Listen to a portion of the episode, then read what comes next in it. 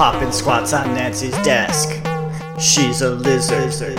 When we riot, do it right. Take her scissors. Got the zip ties in my coat, in my coat, like Twizzlers.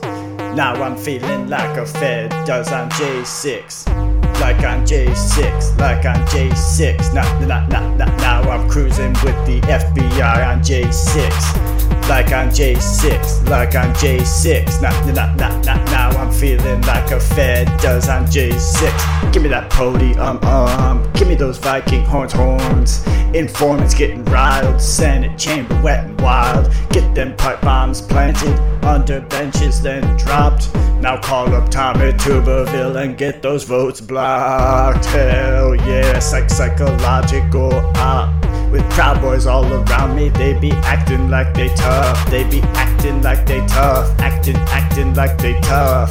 DOD command, call the cat police off. Popping squats on Nancy's desk. She's a lizard. When we riot, do it right. Take her scissors. Got the flagpole in my hand. In my hand, like a joust pole. Now I'm feeling like Ray Epps does on J6. Like on J6, like on J6. Walk between the velvet lines like tourists. Just like J6, just like J6. Now I'm feeling like Ray Epps did on J6. Taking, taking selfies with the Cat Cat police. McConnell in his bunker, turtle underneath the sea. This is what we make believe is what happened that day. Propaganda to the head and repeat what we say. Hell yeah, like psychological ops. When Proud Boys all around me, they be acting like they tough. They be acting like they tough. Acting, acting like they tough. DOD command, call the cat police off. Popping squats on Nancy's desk. She's a lizard. When we riot, do it right. Take her scissors. Got the zip ties in my coat, in my coat, like Twizzlers. Now I'm feeling like a Fed does on J6. Like on J6, like on J6. Now, now, now, now, now I'm cruising with the FBI on J6. Like I'm J6, like I'm J6. Now, now, now, now, now I'm feeling like a Fed does I'm J6. Because I don't want to make any money, folks. I just love to sell guns.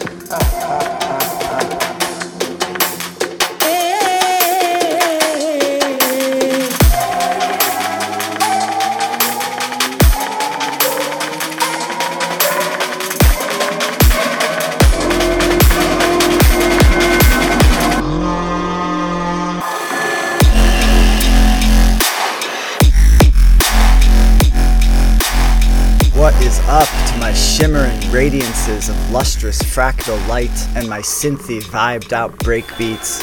Welcome to the Barbarian Noetics podcast, where we stay dedicated to the elevation of the human spirit and, as always, to resisting this status quo. I am, as always, your loyal host, Little Raven.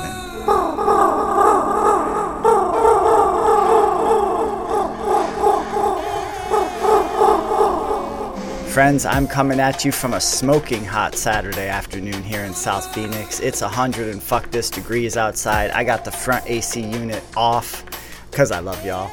I got ice packs in my pocket to stay cool and uh, still sweating balls but loving it. I kind of find the heat sort of comforting in the strange kind of way. I don't I'm a I'm a sun person, I'm a sun worshiper, I'm a Leo, so this is like this is my time, baby. And as long as I can steer clear of that heat exhaustion, I'm good. So, part of what we do here at the Barbarian Noetics podcast is we shine a light into the darkness. You shine that flashlight into the corner, and the little roaches scatter. Uh, darkness cannot do anything with the light other than sk- skitter scatter away. That's the power of shining light. And sometimes when you shine light on stuff, it can be harsh, it can be upsetting. Um, and specifically for the context of this episode, I'm talking about environmental toxins. Things like the glyphosate that gets sprayed on all the produce, unless it's organic, and that even finds its way onto our clothes and all that kind of shit. Uh, whether it's heavy metals in the air, in the food, in the medicines, whether it's diesel fumes we're breathing in, processed food, etc., etc. It can all get very overwhelming and you can start to get a little bit black pilled about it or start to feel like it's just too much, whatever, fuck it. And so I think it's important always to come back to action oriented and solution oriented vibes. And so this episode, I'm incredibly stoked to feature someone who is fighting the good fight in terms of how do we best manage these toxins, eliminate the toxins, and then move forward in a healthy way in the world. I'm speaking of, of course, the one, the only Christian Yordanov. I call Christian a truth caster. He's got two amazing podcasts, Connecting Minds and the Children's Health Podcasts. He's a health consultant. He's a certified functional diagnostic nutrition practitioner. He is a fount of knowledge and insights. But most importantly, Christian is an all around awesome person. He's a genuine person who's doing it for the right reasons. He's out here elevating the human spirit. And that is something that I I feel as though I'm like becoming more finely tuned to that. You know, I talk a lot about authenticity, I talk a lot about being real, and I'm always in the process of unfolding in terms of like discovering exactly what that means. You know, it's it's a tricky thing because what are you gonna try to be authentic? You're gonna try to be genuine, or are you just gonna be? You know, it's it's a tricky thing. You always have to still be. Um, you have to be about society in a certain kind of way, respectful, cordial, all that kind of stuff, but also authentic and real. And so it really kind of constellates around what's going on in your heart. Like, who are you as a person? Christian Yordanov is a really good person, and he's doing this work for the right reasons. And so I'm just honored and stoked and excited to introduce you all to him. Uh, he is the featured guest for this week's episode. Christian wrote a book called Autism Wellbeing Plan How to Get Your Child Healthy, which is a comprehensive resource for parents uh, to help them understand the most common health problems that affect autistic children and then how to address these health problems effectively and efficiently. So, we cover a lot of ground in this far ranging, pragmatic, and enjoyable chat. We talk about reducing toxic exposure, supporting your body's detox processes, your natural detox processes, because again, our bodies are these amazing machines, and how best to eliminate your existing toxic burden and then move forward in, in existence in a way to where you're at optimum capacity. And that's the best way for genuine, true health. So after you listen to the interview, you're you're gonna understand what I mean about Christian in terms of how insightful he is, and BNP listeners get a 30% off coupon for Christian's Detox Workshop, which includes over 13 hours of priceless educational resources. So the link is in the description. When you use the coupon code RAVEN, you will get 30% off of Christian's Detox Workshop. So definitely check that out. All the links are going to be in the description. And you can support Christian's work and listen to all of his podcasts on his website, christianyordanov.com. And of course, I wouldn't leave you high and dry without those zany audio tidbits. So we have the triumphant return of WBNP getting weird on your radio dial. Haven't done one of those segments in a while and had a lot of fun with that one. So that's going to be in this uh, episode as well. And a couple people have been confused about what I mean when I say WBNP. It's like a radio station. You know how radio stations are always like W, whatever, whatever, whatever. So my radio station, WBNP, we get weird on the radio dial because we splice certain things with other certain things. Typically, it's like a musical piece with something in completely insane that one of the uh, Predator class goons has been saying. We splice these things together in new and innovative ways. That's what WBNP getting weird on your radio dial is, and this episode it makes its triumphant return. And as always, friends, if you appreciate what I'm doing here with the podcast, I can really use your help to stay on the air. Um, so consider supporting the podcast if you derive some value from the shows I put out. There's many ways you can support the podcast. There's the direct donate link down in the description. You can sign up to be a patron, patreon.com slash noetics, or you can also hop over to buymeacoffee.com slash noetics. It all really makes a difference, and I appreciate the hell out of every single one of you, my listeners. I love and honor all of you. And let's elevate this human spirit, y'all. Spread the word and tell a friend about the Barbarian Noetics podcast. point them to an episode you think they might be interested in. That's how we are going to grow. I'm going fungal over here, friends. I'm not going viral, I'm going fungal. It's all about making connections, it's all about grounding in existence in terms of how do we relate to one another? How, how do we achieve our success in a way that is collaborative and cooperative while still maintaining that beautiful individual expression? That's it. That's the Philosopher's Stone, and that's what we're figuring out. So don't forget to bestow those five sweet, sweet stars upon me. Throw me a review. It all makes a big difference. I appreciate the love and the feedback and the support. Y'all are the best. Without further ado, let's go ahead and jump into this episode with the one and only Christian Yordanov, and I'll talk to you at the end. Take care, everyone. Peace.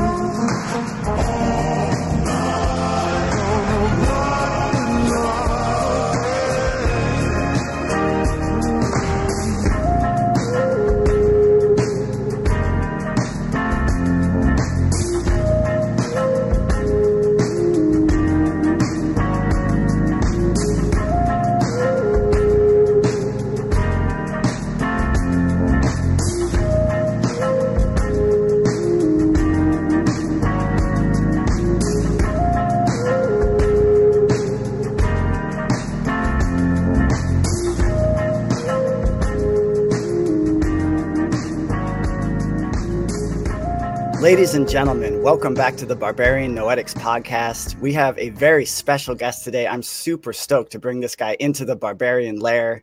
All the way from Portugal, we have the great Christian Yordanov. Now, Christian, he's a true Renaissance man. He is a, I call him a truth caster. He's got two different podcasts, both incredible podcasts, Connecting Minds and Children's Health Podcasts. He's an all around amazing person, importantly. And Christian is also a certified functional diagnostic nutrition practitioner.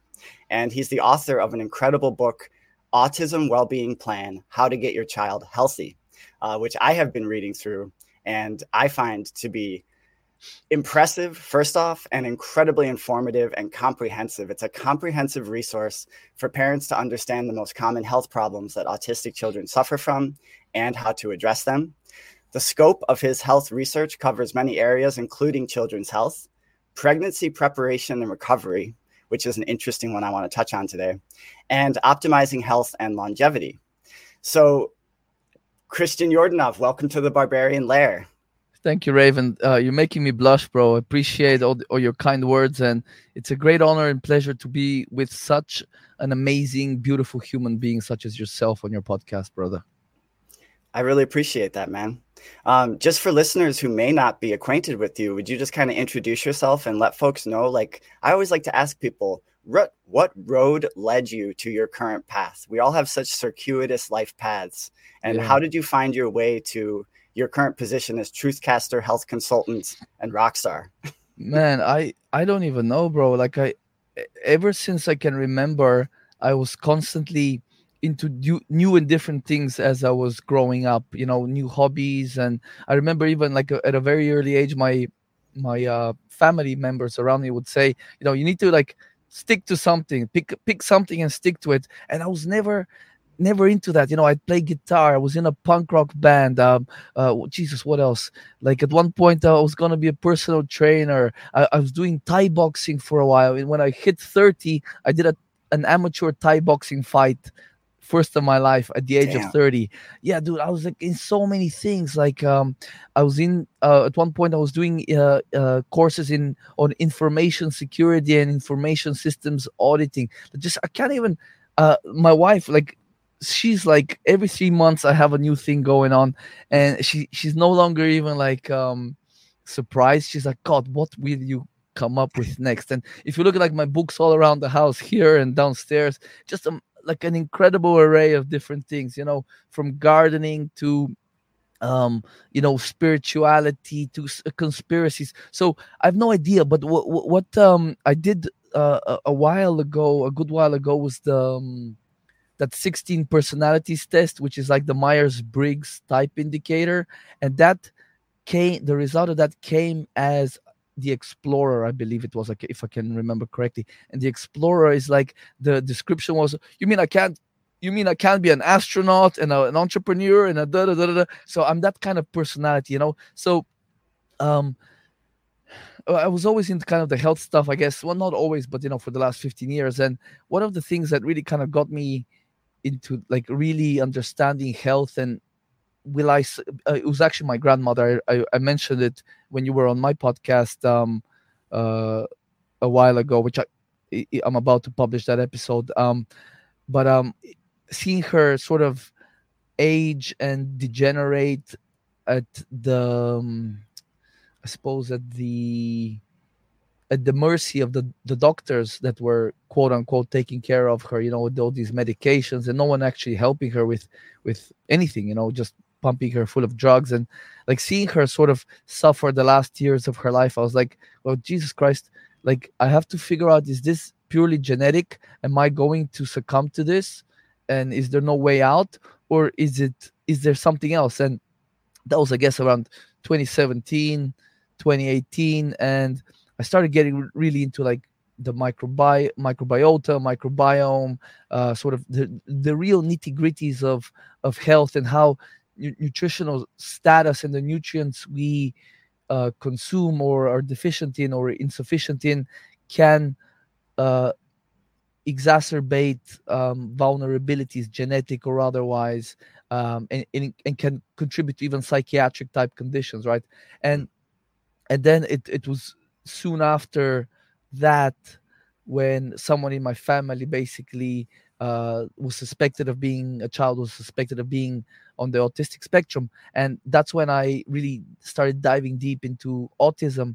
And uh, that was our 2018 and then 2019 i started writing my book. And then 2020 i published the book. And you know since since then um and since uh getting uh, certified as a, functional diagnostic nutrition practitioner i've just been like really getting deeper and deeper in, into everything. So i do with my clients i do all kinds of testing. So uh, urine uh, stool uh, food sensitivity testing. So we test for pathogens nutrient status. We do hair testing for toxic metals and uh, uh, uh, nutrients. And it's now it's genetic testing as well. And it's just um it's like an ever growing sort of array of knowledge that I'm sort of building and researching. And it just it seems to be an ever growing sort of um uh I suppose ba- basically like uh just to kind of uh, wrap up I, I feel like I will forever be a student of this health stuff because it's just such a broad thing. You could specialize in just one thing, like gut stuff, or like liver stuff, or just genetics, or just methylation, which is a very sort of specific thing. And and um, so uh yeah that that's kind of where i'm at now and this is like it was again it all started with um just folks close to me and just trying to figure out is is it environment? Is it genetics? Is it a combination thereof? And can we do something about it? Or are we at the mercy of you know big pharma and the butchers? Yes exactly. The white coat butchers. Um yeah. you know as i'm i'm sure uh listeners of the bnp are well aware it's not a healthcare system it's a sick care system. And I just love the mentality of taking matters into our own hands. Mm. We don't have to be at the mercy of anybody. And it's actually, you know, we're both you and I, we're both do our own research type guys. You know what I mean? We're not a, I'm not afraid of that label. And that doesn't mean like being reckless. It doesn't mean being, it certainly doesn't mean uninformed. It means the exact opposite. It means being truly informed and by true i mean like you are discerning about the information that you take in. You're cons- uh, discerning about the media you consume the people that you um, consult with you know and the the techniques that you go about doing. I find it interesting that you're you are such like a, a renaissance type guy. First off did you win that fight when you were 30 was it Muay Bro, like I, I don't want to start making a lot of excuses, but um, let, let me tell you why why I didn't win the fight. So okay. we were we with my girlfriend at the time, who's now my wife. First of all, we went to Amsterdam on our first trip together uh, about six weeks before the fight. Came back after that, got sick. Um, uh, I was training so hard, sparring so hard that I, I, my my shins were in absolute bits. I couldn't kick with my right leg. I was training so hard. I was going like my the office where I was working. I would go train uh, at the lunch breaks, come back, and then I would sit. I, I didn't have time to like uh, you know cool down, stretch. So I messed up my right hip. In fact, I had to after that fight for months, several months, I couldn't sleep. I was waking up at night from the pain in my hip. So my wife, luckily, she she's um, a, a ex-professional ballet ballet dancer ballerina, and she she was getting injured a lot. So uh, one of our her family members, he had a contact for Conor McGregor, the MMA fighters, Damn. Uh, physio guy. They call him Mr. Pain for wow. probably obvious reasons. Right. So through my wife, I went to Mr. Dr. Payne. Sorry, not Mr. Payne, Dr. Payne. so I went to Dr. Payne, Conor McGregor's physio in Ireland. And this bro, I guess I went, I don't remember, 10, 15 sessions with him. But um he he fixed me up, bro. My my whole like my whole um um hip joint, my femur bone was popped out of the socket. So he he got me back. Uh, it was very painful and very it, but like luckily he, he helped me out but yes i was doing a lot of things very stupidly um i was i was breathing wrong i was mouth breathing when i was training this is something that i learned since i studied with one of the foremost experts on breathing in the world i'm certified as a uh, Buteyko breathing practitioner which is a breathing re-education um, uh, uh, related stuff and since since fixing my breathing like a lot of problems i've had uh, got fixed. So no, I, I lost. I lost on points. I managed to last all three rounds, and I nearly knocked the guy out a few times. But this kid, he was like ten years younger than me. He was almost one head taller than me. He was ripped. He was ripped to shreds. And then when when the you know the, the ref brings you in before the fight starts, he was just like looking at me, like. Damn, they call like, that they call that being juicy. Like he, he was, was possibly juiced up a little bit. Yeah. Oh, he was like so pumped um that oh and also i was by the way I, I was also doing that whole year of training on a vegan diet plant-based mm. which was very mm. stupid very mm. very stupid um so I, I lost on points but I, I i could have knocked him out a couple of times i had a chance so I'm I really feel more the more and more as I live life, I, I feel like existence is kind of like a school for our spirits and everything that we go through and experiences that we have and the ups and the downs and the strikes and the gutters, they all carry all these like really deep lessons. And then the lessons start blending together and some you have to have one lesson before you can appreciate another lesson.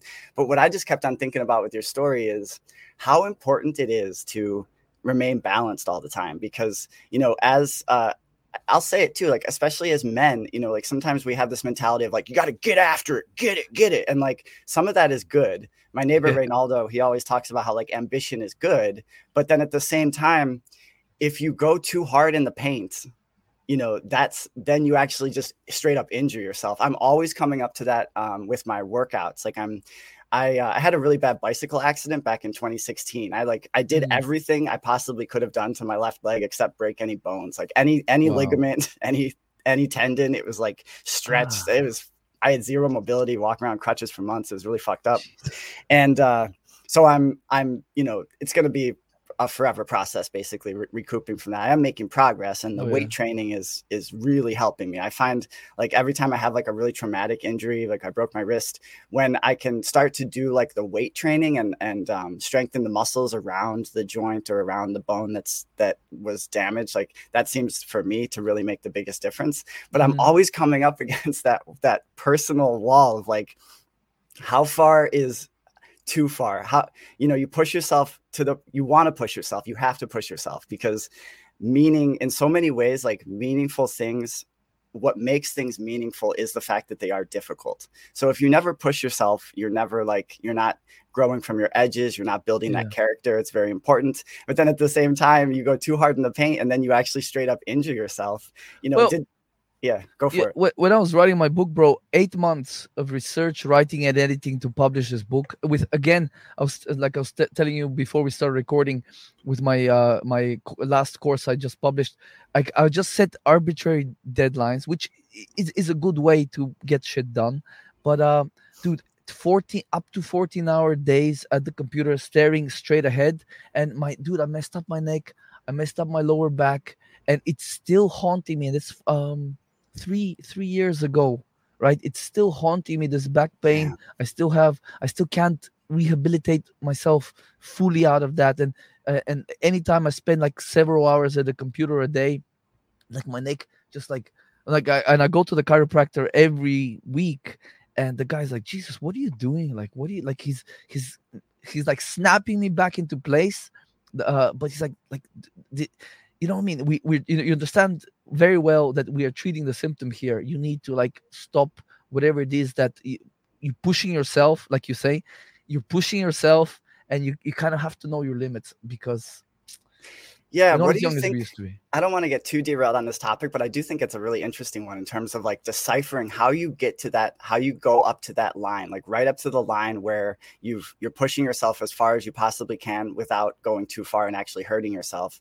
One thing that I've discovered is that the more that I become tuned in with my body, so this ties in. I love the fact that you took that breathing course, man, because just like meditation is so like central in in my mind, like foundational for everything mental and physical health the mm. breath man you can't possibly get much more like mm. foundational than the oh, yeah. breath it literally informs absolutely everything absolutely. um but yeah i uh, i find that the more i tune in with my body the more i i um sensitize myself to my own electrochemical situations your body will kind of give you a heads up like dog it, for me it comes in little twinges sometimes even like little electric shocks like uh, and it's a warning being like okay you've done enough friggin turkish get-ups today bro jesus. Take a break.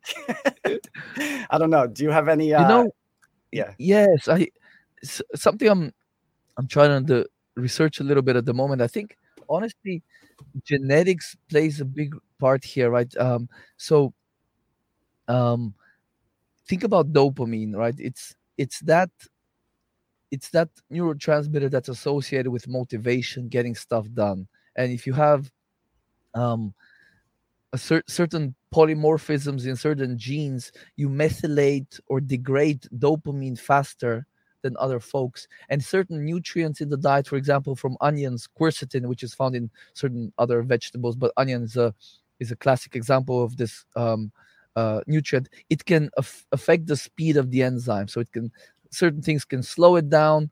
Can, can uh, it's the COMT catechol O methyltransferase enzyme. It basically breaks down estrogens and certain um, things like dopamine. So my uh, the uh, COMT has no polymorphisms, quote unquote. So the enzyme works at normal efficiency. So it can lead to, and I think we talked about this last time, I can't remember. Uh, it can lead to um, you having a lot of uh, uh, uh, get, getting through your dopamine very quickly, and this can cause you to to want to switch from subject to subject, or from topic to topic, or from conversation point to conversation. And other people that let's say their enzyme is slowed down they have like one or two polymorphisms uh, or one or two alleles in that gene for example they can uh, they can be very rigid in, in in mind. So they can like focus on a task for a very long time. And i'm starting to suspect this is where a lot of like adhd and autism uh, may, may have the those idiosyncrasies like adhd you might be like like me more. Autism you might have a, a less uh, uh, uh, efficient enzyme. So you you might be like more sticking to one thing want to stick to one thing. And so the, the, obviously it's a much more complex thing than just one gene just one enzyme.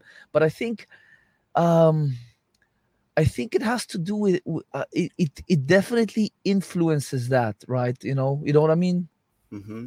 I do, yeah, yeah. That the whole enzyme thing friggin' fascinates me, and actually, Yeah. this kind of ties into my first question or conversation I wanted to have with you. So, I'm reading your book about the uh, autism wellness plan, and what I'm finding is that it's so incredibly relevant to like my own life, and so it's it kind of made me think about the fact that you know so much of this is no matter what you're going through, what your genetic situation is, what symptomatic challenges you have, where you are on the spectrum. You know, I'm kind of of the belief that like we're all on the spectrum somewhere. These, what your book does and your work in general, I would argue, you go after the universal truths, which is fantastic because it's like the information that you're taking in pertains in some way to my own life, to my friend, to everyone in my life. Like that's I find that fascinating. Like what do you think about that? The idea that maybe we're all on the spectrum and that some of these some of these truths, these universal health health tricks pertain to all of us. Absolutely, bro. And th- thank you for your kind words again. Um, dude, everything. It's like um, there was one one paper I was reading for uh, as the research for my my paper was going on, and there was the guy, I think uh, Stephen. J- it's J- either St- Stefan Genois or Stephen Genuis. I think he's Canadian. If he's French Canadian, it's probably Genois. But he's a great researcher. He's done a ton of research on uh, toxins and the toxicants and how they can you know mess you up so um in there he i think he, he said something along the lines of there are many ways of being sick but there are f- a few ways of becoming sick right? So Mm, so again when you couple let, let, let, let's just say the very briefly what are the ways of being sick? Because we know there's there's we could list diseases conditions and, and everything until the cows come home. You know you got your um, psychiatric things you got your autoimmune stuff you got your childhood stuff you got your just like they keep coming up with new ones you know? Uh, every every year there's new there's new autoimmune stuff and but the and ways also always new toxins too. That's the thing. It's like always new toxins. All it's yeah and yeah. there's new interactions uh, between these toxins and so but uh, so let's talk about what are the ways of becoming sick well uh stress right so stress is the big one and that can be it can be um physical it can be psychological stress that's a big one actually um it can be mechanical physical mechanical you know can uh, physiological mechanical and physical you can kind of put them in that category. And then you know there's biochemical stresses right? So uh, we have biochemical uh, a stress a biochemical stress can be uh, uh, uh, nutrient inadequacy overt nutrient deficiency it can be toxins toxicants. So just to uh, to to be technical here. Toxin is something like a bacteria or a yeast uh, something in the gut or a mold creates like mycotoxins um, endotoxins and stuff like that. And a toxicant technically is something like an like a uh, uh, toxic chemical toxic metal and and things like that. But you know for for the sake of conversations ease we just call them all toxins. So so you have your toxins endogenous exogenous and that that's here's the here's the, the so these these are the main things right? So nutrient deficiencies uh uh toxicity and um also nutrient excesses and, and the various other stresses psychological and so on. So these are these are it you know? Uh these are the biggest sources of um of um of why people are getting sick because when you think about it every okay we have different genetic predispositions right? Like uh, for example in my family we have like depression runs through our family atherosclerosis stroke runs through the family.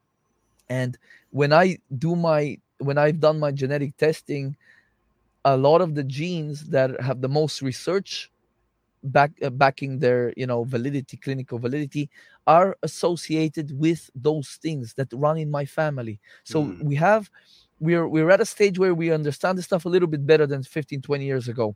And um, so you, you have your predisposition. So we have let's say a, a few genes in my family that predisposes to these to these things. These things will only occur let's say uh, be it uh, miscarriage pregnancy loss atherosclerosis um, depression and so on. They will only occur if the um how do i say it if basically your nutritional status is not up to par.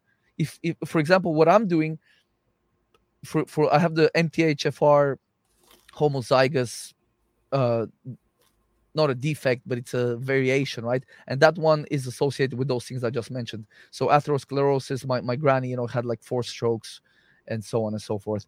And what I'm doing for that is I'm taking creatine I'm taking uh, trimethylglycine. I'm taking methylated B vitamins like methylfolate and uh, methyl B12. I'm taking glycine, the amino acid. I'm eating enough protein, and I'm doing all of the things I'm supposed to do to support my methylation system to re- uh, ameliorate those risks. Right now, I've told this to people in my family. They don't want to listen. They they don't want to do genetic testing. Uh, they're, they're like you know uh, this woo woo shit. Uh, whatever. Like you do you you do you we do we whatever right? So so i you know i i don't want to sound like uh crass or anything but like they're putting themselves at risk. You know we have data we have a, a, lot of stuff to do to to support that right? So they're putting them themselves at risk for that especially if their nutrient status is not up to par. But if your nutrient status is up to par, you are not going to succumb to these things. Now, here's, the, uh, you know, a hundred years ago, that would have been fine and dandy. If you just eat well, you know, you eat um, eat plenty of ancestral style foods, you know, liver, uh, meat, uh, eggs, uh, you know, fruits and vegetables, and it, if it's clean food, that's awesome you're gonna be you usually you'll be fine and people used to live well uh, into their 60s 70s and be quite healthy back in the day if you survived you know the the first five years of you know uh, because that was the biggest reason that the um, uh, for example, if you look at hunter gatherers, their life expectancy could be 35 years old because a lot of their kids, their infant mortality is like 25%. So that's what confounds that. But um, nowadays the toxins in the environment in the air water food and so on in our personal care products these are causing a lot of damage and the, they the, at first they don't cause damage what they do is they cause us to use up our antioxidants so you when a toxin comes into your mm. body you are now using your antioxidant systems and your uh, vitamins and minerals to to um, neutralize and excrete these toxins. But here's what happens over a long enough timeline, if these toxins are not reduced, and usually what happens is they just keep accumulating, we store them up in our fatty tissues, and so on and so forth. You know, we're living in big, big cities, so these toxins keep coming in, and we are eating food on a daily basis. Most people are not eating enough for what they need, but the body has you know storage in the organs it has storage in the bones in the collagen collagenous tissues joints so it can take bits and pieces here and just kind of keep you going and you're getting some new nutrition. You know some people take vitamins so you keep going but you're suboptimal and you're let, let's say you're like 1 2% suboptimal every day. Well over a year and 10 years that compounds a lot right? So gradually people start to like age faster they, they have energy issues they get sick more often more infections um, brain fog and they just their whole performance as a human is diminished over like as they age. And, and and this is what you go to the doctor and the doctor will tell you well you know you're you're you're you're getting old. And um that's that's really not not not true man. Like like if you look at someone like a like a smart uh, naturopathic doctor in their like 60s or 70s or 80s they're like still very lucid. There's they can like recite fucking studies from 50 years ago from 10 years ago like like like case studies with their patients or clients. Like that's not the fate that we have to succumb to. It's not it's a choice right? That's kind of let me let me stop there and let you kind of chime in. Dude i'm just like absorbing all of this. This is mm. such like valuable information. I it brings me back to uh, I, I am thinking about this more and more that the in the uh, truther community, the independent media, there's the whole uh, rigmarole around like hmm. uh, terrain versus terrain theory versus germ theory. Uh, my mentality is it's both and, and you know, I'm of the and and you can tell me what you think of this because you're much more of an expert than I am. But what what my intuition tells me is that when we are, as you say, optimized, when we are taking in everything that our body needs, and you know, I, different bodies need different things, and that's where the testing can come in and stuff like that.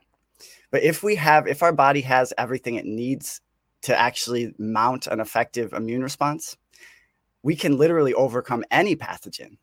So rather than focusing on fear of this pathogen or fear of that pathogen, which of course is like and again, people go, I think people go a little bit overboard on this stuff and they throw the baby out with the bathwater. It's like, so there's the the cartel and the, the parasitic class, they use the fear of these pathogens to control us. So that doesn't necessarily mean anything about like the existence of whether these things exist or not.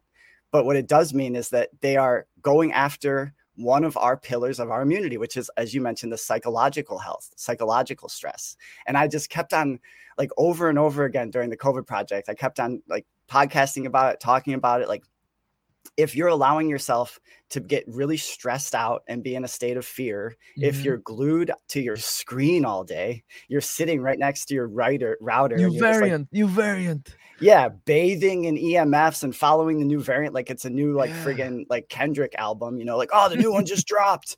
Like that is you are you're playing with absolute fire. Whereas the mentality of like, let's make sure that we give ourselves everything we need to be optimum, everything we need to thrive. So that includes the vitamins, the minerals, the diet. It also includes exercise. Um, I, I feel as though sunlight, oh, yeah, sunlight.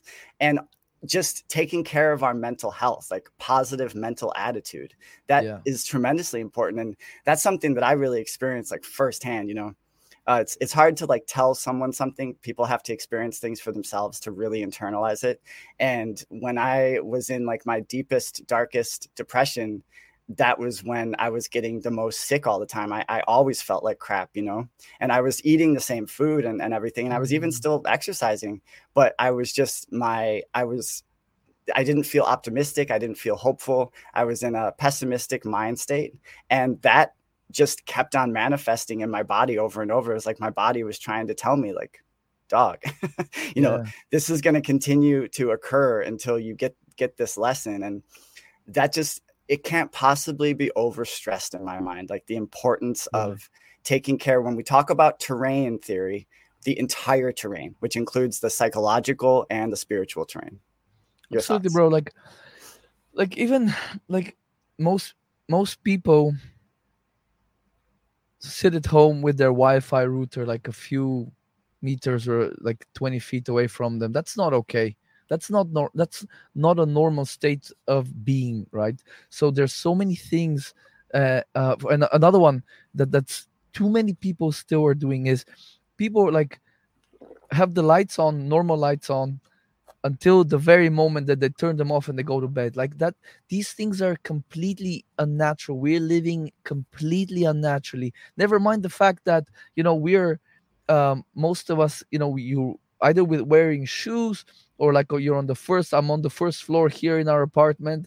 Like we're not on the ground most of the time. And i've got this thing here connected to my to my arm. It's supposed to like earth me right? So I have a couple of these, and I have an earthing sort of um, like a like a little mat that we put on the on on the bed that's connected to the power line and is supposed to like do something. I'm not sure it's anywhere near the same as being on the beach and or on you know in the field, but um, eh, what I do, for example, like one to two hours before bed, I've I've got I've got a couple of different pairs of uh, red lensed blue light blocking glasses. And dude, I like when I make a list, let's say we're going on a trip or something, like I have my most important things, and my most important things be like, you know, toothbrush, car keys, like my red uh lensed blue light blocking glasses are like one of my top freaking things you know what i mean like but it's it's because I've educated myself about these things. So we, I have certain priorities, you know. Like for example, like when we go, if we were in a hotel room or something like that, the first thing I go in there is I find the damn router and turn the damn thing off, you know, and plug the damn thing, you know. Uh, like, and you know, one one thing that really uh, uh, pisses me off is like all of these devi- like uh, air purifiers, all, all of these devices that have these like LEDs, like little blue LEDs.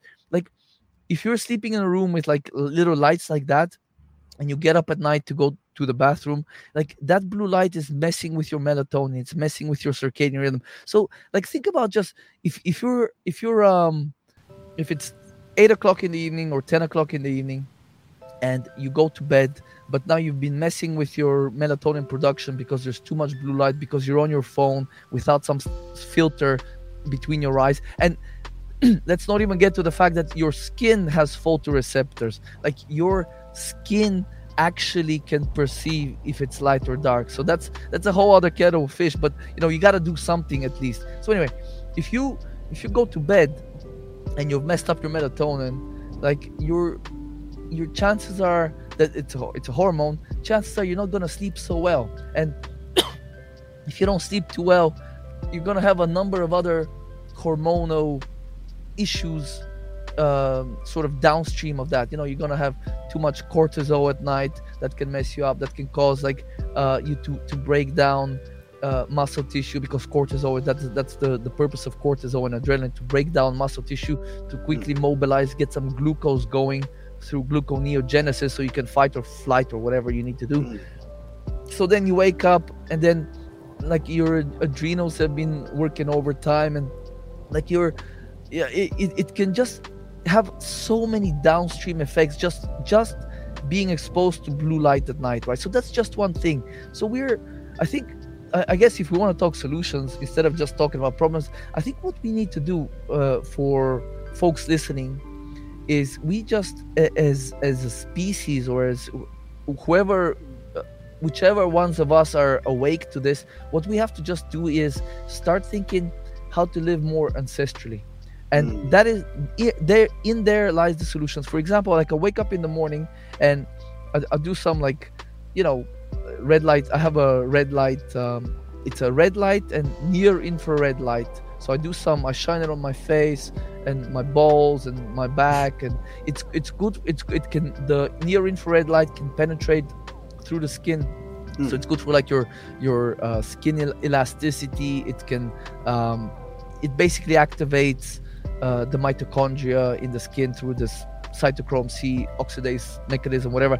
The red light is good for your um, skin as well, for your eyes. I blast it in, in my eyes. I also have a near, sorry, I also have an infrared light that I shine on certain areas that hurt a little bit, you know, getting old now. So, so this infrared light, near infrared light, and red light is something that it's a nutrient right? It's a it, light is a nutrient and we are deficient very badly most of us in this nutrient. So when you're out in the sun you're getting uv light you're getting the full spectrum of light you're getting blue light but you're also getting near near infrared light infrared light and red light. And these each of these things it's like um if you look at uh, a rainbow of different fruits and vegetables each of these fruits and vegetables will have different phytochemicals that trigger specific genes or you know activate certain genes or have specific vitamins and other carotenoids and so on. So it's the same with with the light spectrum that we get from the sun. So like I, do this uh, light I, I read my books or whatever meditate and then i get out with my dog for like 40 minutes or up to an hour and we walk I, I walk without a shirt even in the winter and, and may, in portugal maybe one or two months out of the year i have to wear a, sh- a t-shirt. But most of the time i'm like titties out you know shorts on my dog is running around she's black so she's like after 30 minutes she's like pop take me home man take me home it's bullshit. I can't do this anymore but i'm, I'm loving it bro like you're getting no sunglasses and you know like this I, I believe if people did like spent one hour in the sun direct in direct sunlight maybe 11 11 to 12 in the morning I think a lot of people will be will get happier, will get uh, healthier because we are we are literally missing nutrients. It, it's if you think of it as an if you think of light as a nutrient, and it, here's another thing that has been research done in um, folks that get a lot of blue light in the morning. Like you, you get out let's say you wake up get out as quickly as possible into the daylight. Even if it's a cloudy day you're getting like thousands of times more light than you would at home with, with, with the brightest of lights. And that getting that blue light as early as possible in the morning will reset your circadian rhythm. So folks that do that they actually sleep better at night so they produce more melatonin in the evening. So i think you know th- these are such, such basic things and I, I know they're not sexy they're not like this crazy new nicotinamide mononucleotide these amazing new supplements but i think it's free you know like and you already mentioned like Yes. breathing meditation like you like Yes. with just breathing re-education getting out in the sunlight grounding ourselves bro drinking more clean water like these things can have profound effects already on us and then we can get into the more technical stuff like detoxing yourself because that's also important but you you can't put the cart before the horse i think Yes, absolutely. And I want to get into the I want to get into the nitty gritty of the de- detoxing mm-hmm. techniques mm-hmm. next. But I do want to just say, like, yes, amen. You know, getting back to our ancestral knowing. Also, having fun with it. You know, like that's the thing. We can get so caught up in when you are when you inform yourself about what's going on and you're always trying to optimize and stuff like that part of that is you have to be aware of what you're up against you got you got to know like what you're dealing with in terms of the environment all that kind of stuff and then you figure out solutions for it i think that one the missing part of the equation for many people is having fun with it. Like view it as like it's like an it's like a hobby. It's you're like collecting nutrients for yourself. You're enjoying yourself. Going out in the sunlight walking your dog tits out like that's enjoyable. You know what i mean? Like it's a little bit cold outside. That's kind of brisk. That's gonna like wake you up. It's like it's part of it, it ties in with not taking oneself too seriously and remembering to laugh. Like i think that is so critical and essential as part of that um, all all around terrain that we were discussing that psychological and uh, spiritual terrain. So yeah just like fantastic tips. I think another aspect too is to not like necessarily beat yourself up if you can't you know make all these things happen or you know you, you wake up one time and you catch an led light or whatever. Like it, there's this is not about like having guilt you know there's so much of our uh, mentality in the west is like framed by that judeo-christian guilt mentality yeah. where people start to like internalize all this thing. things like oh i fucked up all this kind of stuff Mm, but it's like it's nice to also have to understand why things happen so it's you know sometimes people say like oh i just can't sleep. And it's just like this thing that just happens. It like um, comes down from the ether that i just can't sleep. It's like there's reasons for that and there's things you can do to um, really assist that. Um, my best friend friend of the show jonathan glowacki right now while he's listening i know he's like hollering in agreement because he's got his his uh, blue blocker glasses on. Nice. he's like he's religious about that. He's Oh, yeah. always telling me over and over um, and also breathing breathing and the blue blocking glasses. So nice. shout out jonathan. But yeah i want to pivot now um, sorry sorry into- uh oh, yeah. Ju- just about the sleep stuff. Bro i had this issue when i was um ab- ab- about four years ago let's say. And i was waking up at 3 a.m for for weeks and weeks. And only until i did a stool test for pathogens did i realize that it was because of parasites. So a lot of there's you you're absolutely right.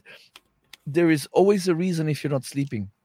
And two of the biggest reasons is people have parasites or something some pathogen going on. And a lot of some of these are like parasites they're more active at night. They're actually more active um around the full moon. So if you, if you have an itchy butt around the full moon well you know you got some parasite situation going on. And um, another one is actually surprisingly it's blood sugar dysregulation issues. So like my wife actually she's she's had some horrendous insomnia um, after she gave birth she was doing the the breastfeeding thing at night and that really messed her up with our kid waking her up random times every night and it was literally every time every night it's random. So that really messed up her nervous system. But um she's been making a lot of progress on that and we've noticed is if she doesn't eat enough carbs in the evening time her she will wake up at night and she have issues falling asleep. And that's the the reason is because when you're let's say your your liver you have your glycogen in your liver and it's kind of pop- popping out glucose in the bloodstream to for the brain for everything else for the normal bodily functions. If the liver starts kind of running a little bit low on glycogen it starts kicking in gluconeogenesis where it starts to break down protein or, or it uses protein and other bits and pieces to create glucose and uh, a signal for that is cortisol. So it's the stress it's a stress response in a way. So if you're waking up at night or you're having trouble falling asleep it could literally be are you eating enough carbs? Because i know a lot of folks now are on this kind of paleo carnivore keto thing and i i like i like them all and they have their place but um i i myself notice if i if i just have like a, a tablespoon of honey in the evening you know that can really help. And in the morning like this morning i went for an hour walk and then i came home and i had like two massive swigs of maple syrup like and there's nothing nothing better to replenish your glycogen very quickly like some honey or some some maple syrup. And because i know now i know after that walk if i want to then like do some exercise some push-ups a bit later on or do some intellectual labor at the computer i'm gonna feel like crap and i'm not gonna want to do anything. It's because your glycogen is low and your your your body is not in a state of abundance. You want to signal to your body mm-hmm. that you're in a state of abundance you know what i mean? Because if i had just like a i had a pound steak but if I had just had the pound steak, it, I would still have felt shit for the next few hours while my my you know the gluconeogenesis replenishes my my glycogen. Had I not had that maple syrup kind of before the the steak, just kind of couple of yeah, no, that's that's that's really helpful information. It's just it's so interesting how everything always ties back in together. Like we have a tendency in our society to mm. see everything as like linear and we also have a tendency to see everything as being able like black or white, you know, feast or famine. And it's like that di- the biodiversity of what you take in is so critical. You know what I mean? Like, yes, get the steak, but also get that maple syrup, like have an orange. Like, yeah. don't I just think it's really valuable to not be overly dogmatic about anything basically because nature flows like nature does not you know like you see a river a river like winds and yeah. then the you uh, the army corps of engineers will come in and they'll straighten out the river yeah. and then the river will sicken and die because rivers don't want to be straight you know yeah. it's like that with our diet like if you just go on a jordan peterson diet and eat nothing but steak and salt for you know the next six months you're not giving yourself like it's that ancestral knowledge like you say it's like why if you think about folks living way back in the day hunter gatherer society why would they not get it's hunt and gather it's not yeah, you know, yeah. and you're not just like, eating the mammoth you you know yeah and you won't be able to like go and kill a mammoth every week like sometimes you know the mammoths are too far now you you have to like go like find tell fish. me about it bro these mammoths it's like herding cats yeah, yeah. So like uh, th- that's the whole point of. We, uh, again, we have to like put ourselves in the shoes. Uh, that that's why it's worth a little bit of study. How did our ancestors? And I don't mean like gen- in a general way. How did our ancestors live? Like how did your ancestors live? How did my mm. ancestors? Live? So my like, for example, I I was lucky that I grew up. Um, uh, I'm, I was born in uh, Sofia in Bulgaria, but my uh, my grandma's village was like 20 kilometers away. from Sofia. So I would be there and I would see her grow food, and we had the goats there and uh, and pigs and chickens.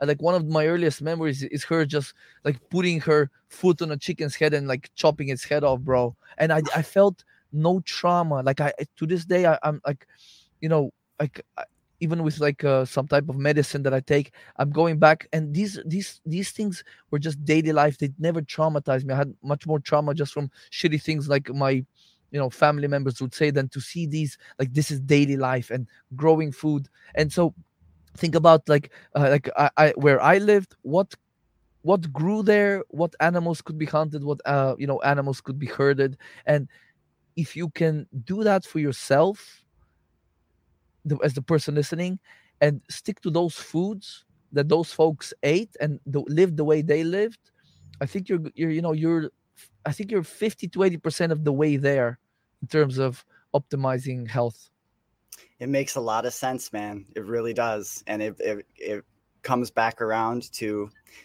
simplification smart simplification like not simplification just reducing everything down but getting out of your own way I, am yeah. constantly returning to this lesson with myself like just get out of your own way bro you know what i mean Love like that, let bro.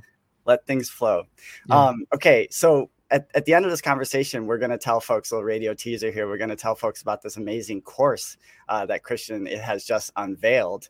Um, but to kind of like set that up, I want to I want to pivot now and talk about the world of detoxing.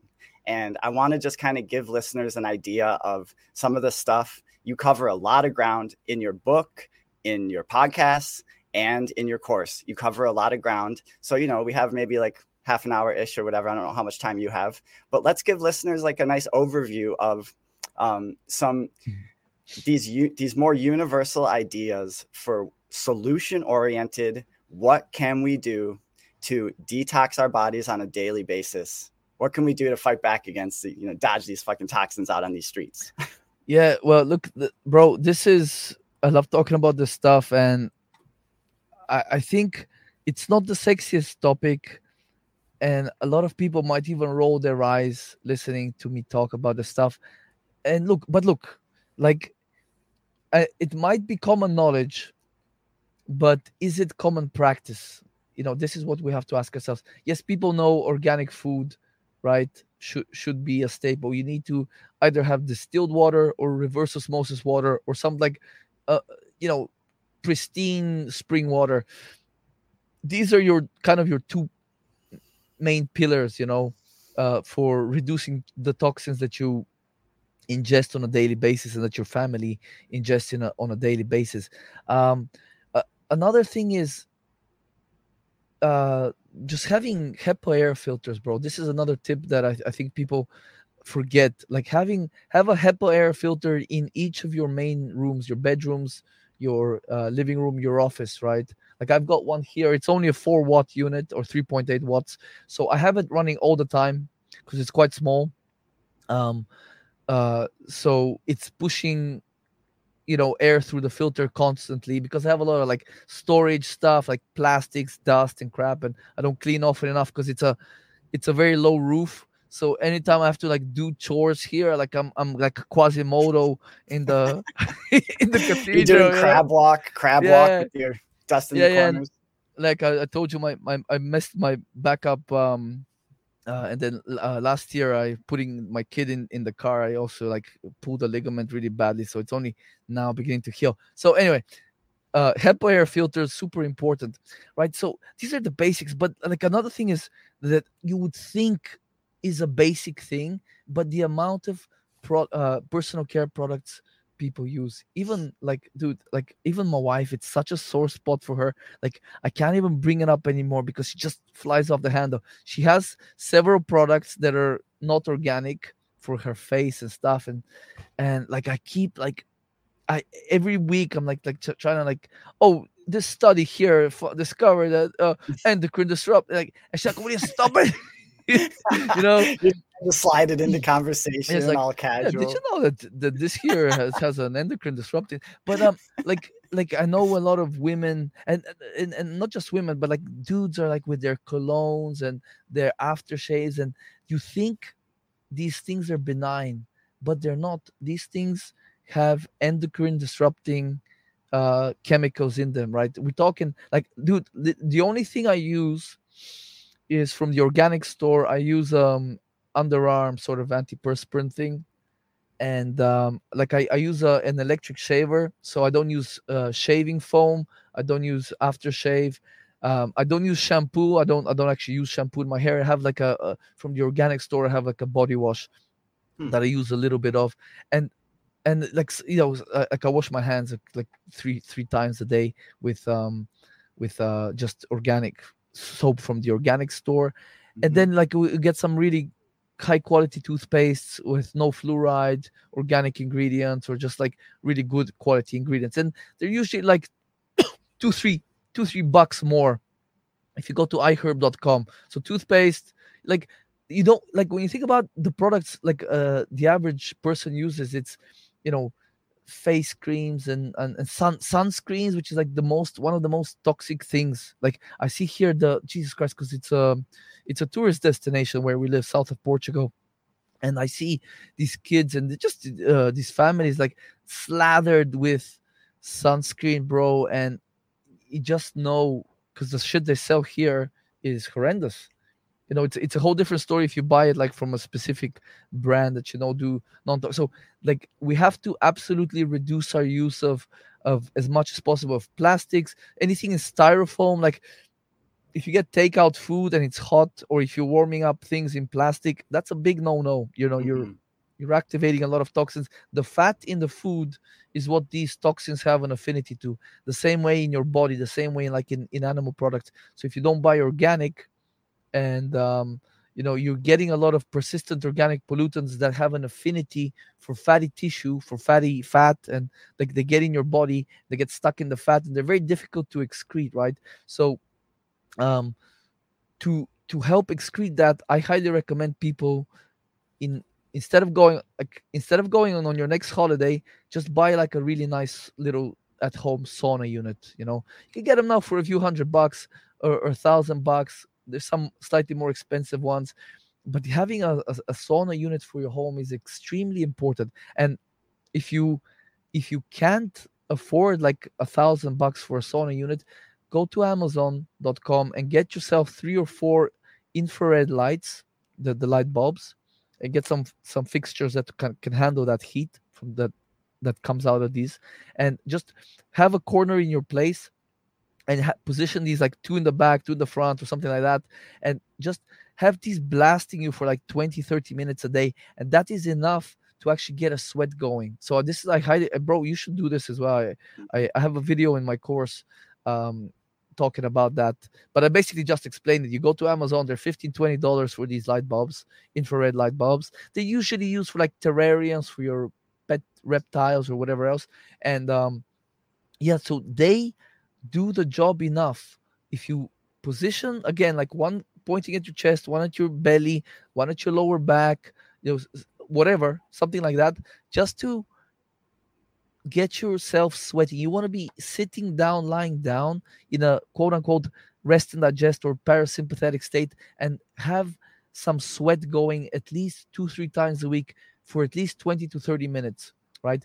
This is one of the most sort of valuable tips I can give to people. And I just I just gave you a solution on how to do it for like a hundred dollars or less, right?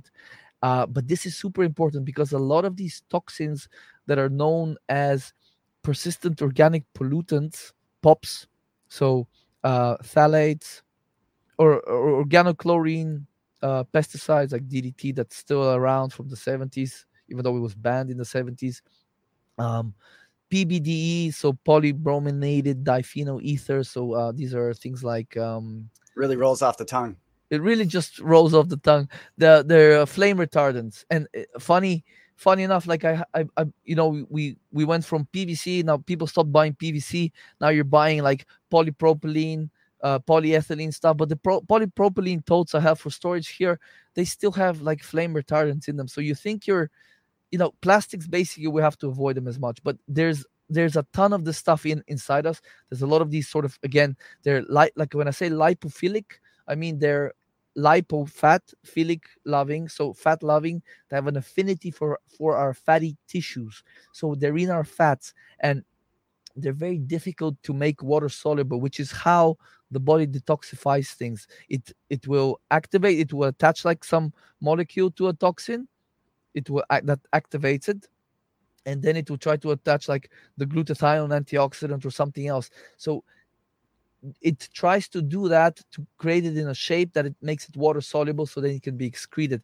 It's very difficult for these things to become water soluble which is why they're persistent right? That's why they're difficult to excrete. So the best bet you have to get them out of you is to just sit there sweat as as as as long as you can comfortably sweat, as often as you can do it per per week, and towel off, towel off uh, as you as you're sweating, and then get in the shower and mm-hmm. rinse yourself off. But don't forget if you're gonna filter your water that you drink, you got to do that. Obviously, don't forget to go and spend 50 bucks on a shower filter. Mm. This is so, another thing most people forget.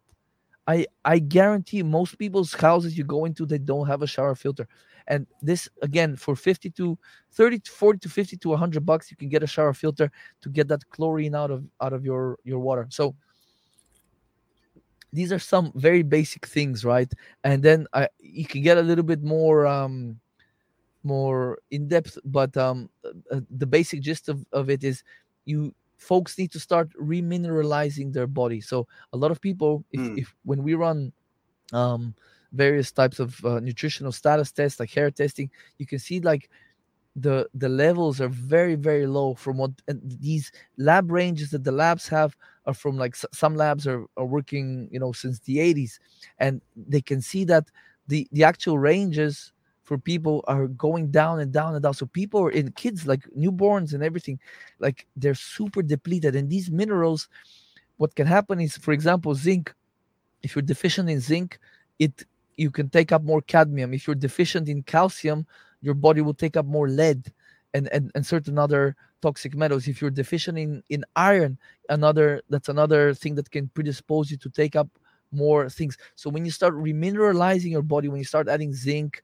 selenium uh you know all, all of these things manganese first of all some of some of these are directly in, involved in detoxification others are directly involved in the immune system and Mm. and so on and so forth. So you are adding things and then the body starts to push the cadmium the the mercury. For example selenium taking selenium that directly can bind mercury it's also Mm.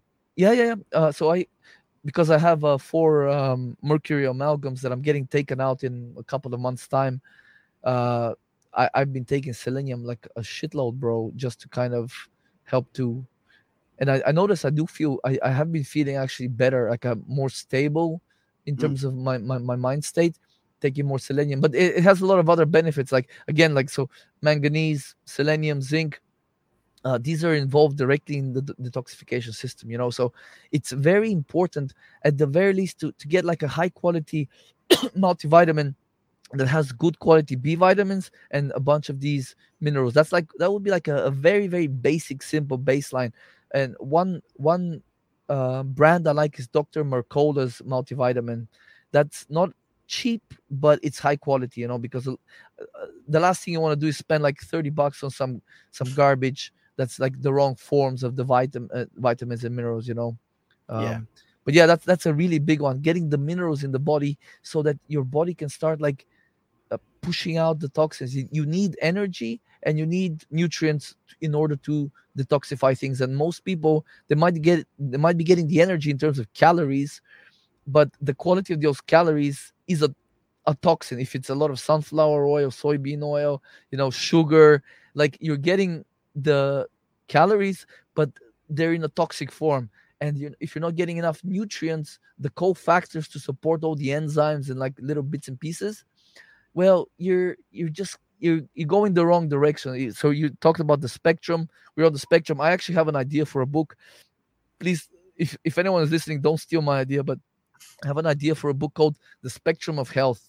And then we can think about on this end, you're you know, you're vibrantly healthy and perfect optimal health, which is difficult for most to achieve, if if not everyone. And then here on this side, you know, you're like uh, extremely debilitated. So in between is where you find yourself. And every meal, every drink you take, everything you do either pushes you in this direction or the other direction. So the spectrum of health, you're either going in that spectrum or that spectrum. And don't forget you have entropy that you're fighting against at the same time. So you have a, the aging process, which itself causes oxidative damage and other damage that it does not get repaired as well. So that causes the aging. So you're fighting against that as well. So you know it's it's all about the every single choice we make on a daily basis. Not to say that you have to be a saint. Like we all have our you know things that we like to partake in and stuff like that. But um, you know if if this is important to you, these are some good jumping off points. Yeah, I love the way that you uh, collate information and present it. You present it in a very digestible manner, which I think is really nice because a lot of times you can get lost in the weeds on this stuff and like you say like Christian, when talking to Christian, there's like there's levels to it. Like you, you got like you're like, okay, how Hmm. uh how technical, how nitty gritty do you want to get? Because you can get into the, the the words with so many syllables that you don't know what they mean. But I just like how you you kind of describe things in a way that like my listeners, people like myself, that we can kind of understand. Um, the so I want to talk about the uh, the air filter. Are Yeah. are those like super expensive? You said they're No. called HEPA. Okay. HEPA, yeah, high high efficiency particulate air purifier. If you just type in HEPA HEPA in Amazon HEPA filter, no, bro, they're they're like I mean, they're everything has gotten more expensive in the last three Right. years, as we know. Um, for my for a hundred to two hundred bucks, you should be able to get a unit that should should um should be good enough for like a, a normal living room or a normal bedroom Okay. and for smaller spaces 50 bucks you should, you should still be able to find something And it's like, what? How do you put a price tag on your health? How do you put a price tag on the very air that you breathe? So, I live in a big, dirty city, one of the dirtiest, one of the biggest, one of the dirtiest, and I live in the industrial district of it. So, like, I know that when I'm out and about, uh, it's just pretty much unavoidable. You know, like I'm there's trucks idling everywhere. There's there, I have a paper mill close. That's like sometimes you go outside, it just like smells like this bizarre, depending on which way the wind is blowing and stuff like that. bro. So I am gonna be getting I'm gonna be getting the air filter for my apartment, and I also have a lot of house plants in my apartment. I try to create I try to make my apartment like a little microbiome, like a little Mm. oasis here in the desert. Is there anything, or what what would you say to people like when when you're out and about in the city, like out on the town, when you can't avoid it? Like, what can people do to mitigate uh, some of the air pollutants that they're taking in?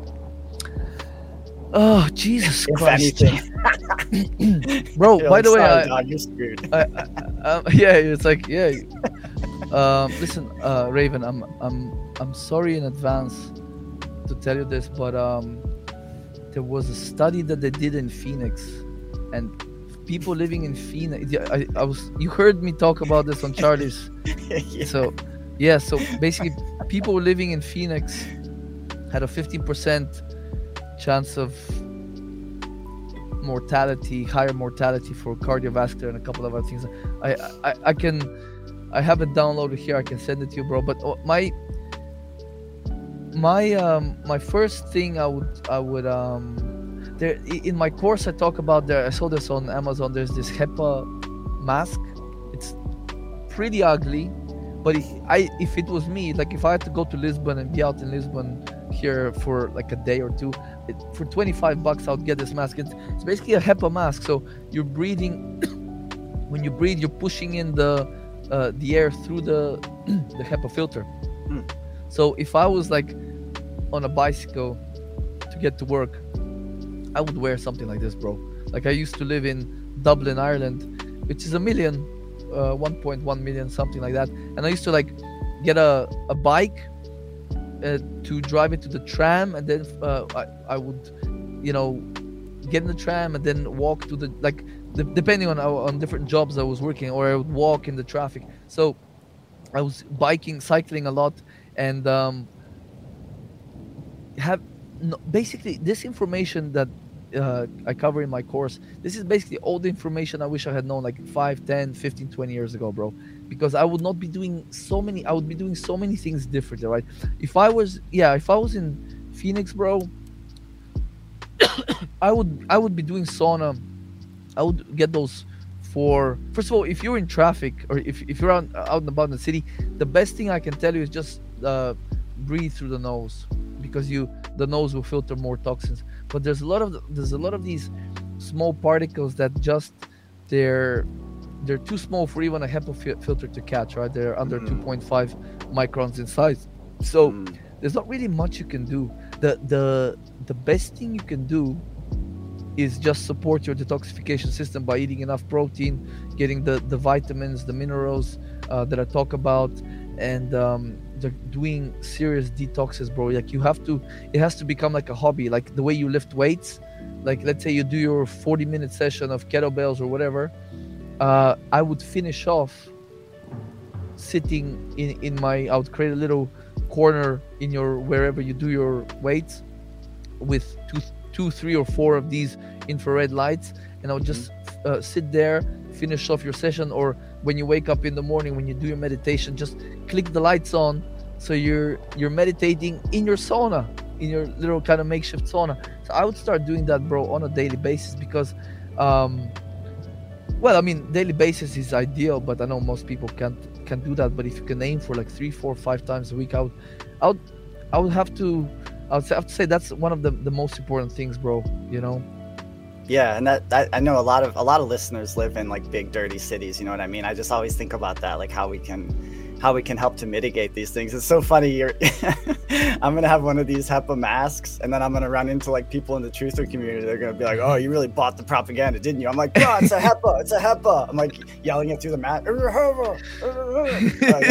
that, that, guy really, really, really bought into it. That like, guy's like on that guy Listen is on, podcast. that guy's on like six boosters and 16 super boosters. Um, but listen, uh, I'm sorry. Yeah. Um, it's important to not nocebo people, right?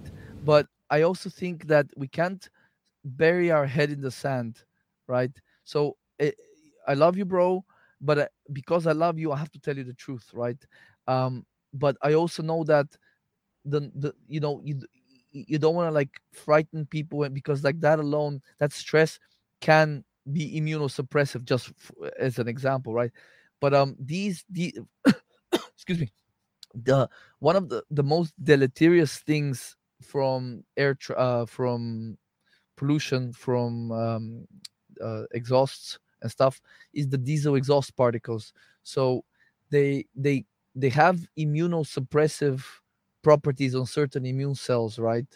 So that means that when you breathe the stuff in, it enters your body, it can actually damage or inhibit certain immune cells that can cause a, a an Im- immune imbalance that can predispose you to, you know, getting sick more often, um, and, and like taking longer to heal from from this, that, and the other. So when when we when there's nothing we can do about um, where we live, then we have to really double down on the other things that I mentioned. So, so supporting our detoxification system, and I cannot stress this enough that eating enough protein, high quality protein, is super important because a lot of you know you might hear you know plant foods they're full of antioxidants stuff like that. It's it's a little bit of a misnomer. They a lot of these things they cause you to upregulate antioxidant enzymes but those antioxidant enzymes in the liver they are chiefly made of amino acids um, or, or, or a number of those antioxidants are so a lot of uh, most enzymes are mainly made of protein amino acids and they have some cofactors like uh, vitamins and minerals but like glutathione the master antioxidant in our cells that is actually the thing that conjugates um, toxins that have been activated by phase one in phase two detoxification this glutathione uh, sometimes we use taurine we use glycine uh, occasionally, we can even use glutamine. These are all amino acids, and these amino acids, the best source of those is animal proteins. You know, meat. Uh, obviously, liver is a good source of various uh, nutrients as well as protein. Um, so, meat, eggs, dairy, things like that. High quality, pastured uh, stuff like that. Oh, it has to be high quality, of course, because you don't want to be taking more toxins. But you know, it's clearly goes against the whole uh, uh, uh, of what we're trying to achieve here. So the, the I cannot stress, and I, I I honestly have to like repeat myself because this is where I think a lot of people uh, health issues are coming from. People are not eating enough protein because there's a lot of propaganda that protein now can cause cancer or you're eating too much protein. It's absolute bullshit. I mean, yes, uh, in whatever experiments they did with like worms or whatever yes they, they could could have done it but um you're much more likely to like break a leg and like die of osteopenia and um you know like injure yourself and uh, whatever else because of loss of mu- muscle mass as you age that then you're going to get um you know cancer uh and it's also the a big factor is the quality of the protein right so anyway most people should be trying to get about a gram of protein per pound of body mass, right? So Are you talking about every day? yeah, or- on average. Yeah, Okay. Yeah. So it's actually not not as easy as you would think, but um, when you think about it, like your your uh, your skin, your eyes, your hormones, your uh, enzymes your, that you digest things with, like like cells, like most of most of the stuff in your body is made from protein and and and a little bit of some sugars like DNA that has some some sugars, ribose, whatever, and uh, fat. So high quality fats are obviously important because they make up cell membranes and stuff like that. And you need cholesterol for uh, sex hormones and stuff like that. But a lot of like this thing that you see, that's okay. A lot of it's water, but a lot of that is protein, right? So we're constantly when you when you're under a lot of to- toxic burden, you're constantly using these antioxidants, which again, glutathione, that's glycine, um, glutamate, and cysteine, right? So these three amino acids make glutathione, which is the master antioxidant of your cells. And this is the most powerful antioxidant we make. And this is what does a lot of clearing out of uh, met- heavy metals, uh, uh, toxic chemicals, including bacterial toxins. It's used in the immune system. So if you want to support your glut- if you want to support your detoxification system, you want to support your glutathione production. And I talk a lot about this in my course and my podcast and everywhere because it's and my book as well. Because this is one of the most important things people have to understand. And to support glutathione, you need to either eat enough protein or take the precursors for glutathione, which you, if you go to like something like iherb.com, you can get glycine, the amino acid, and you can get um, N-acetylcysteine, or you can get preformed glutathione, reduced glutathione, which is a bit more expensive.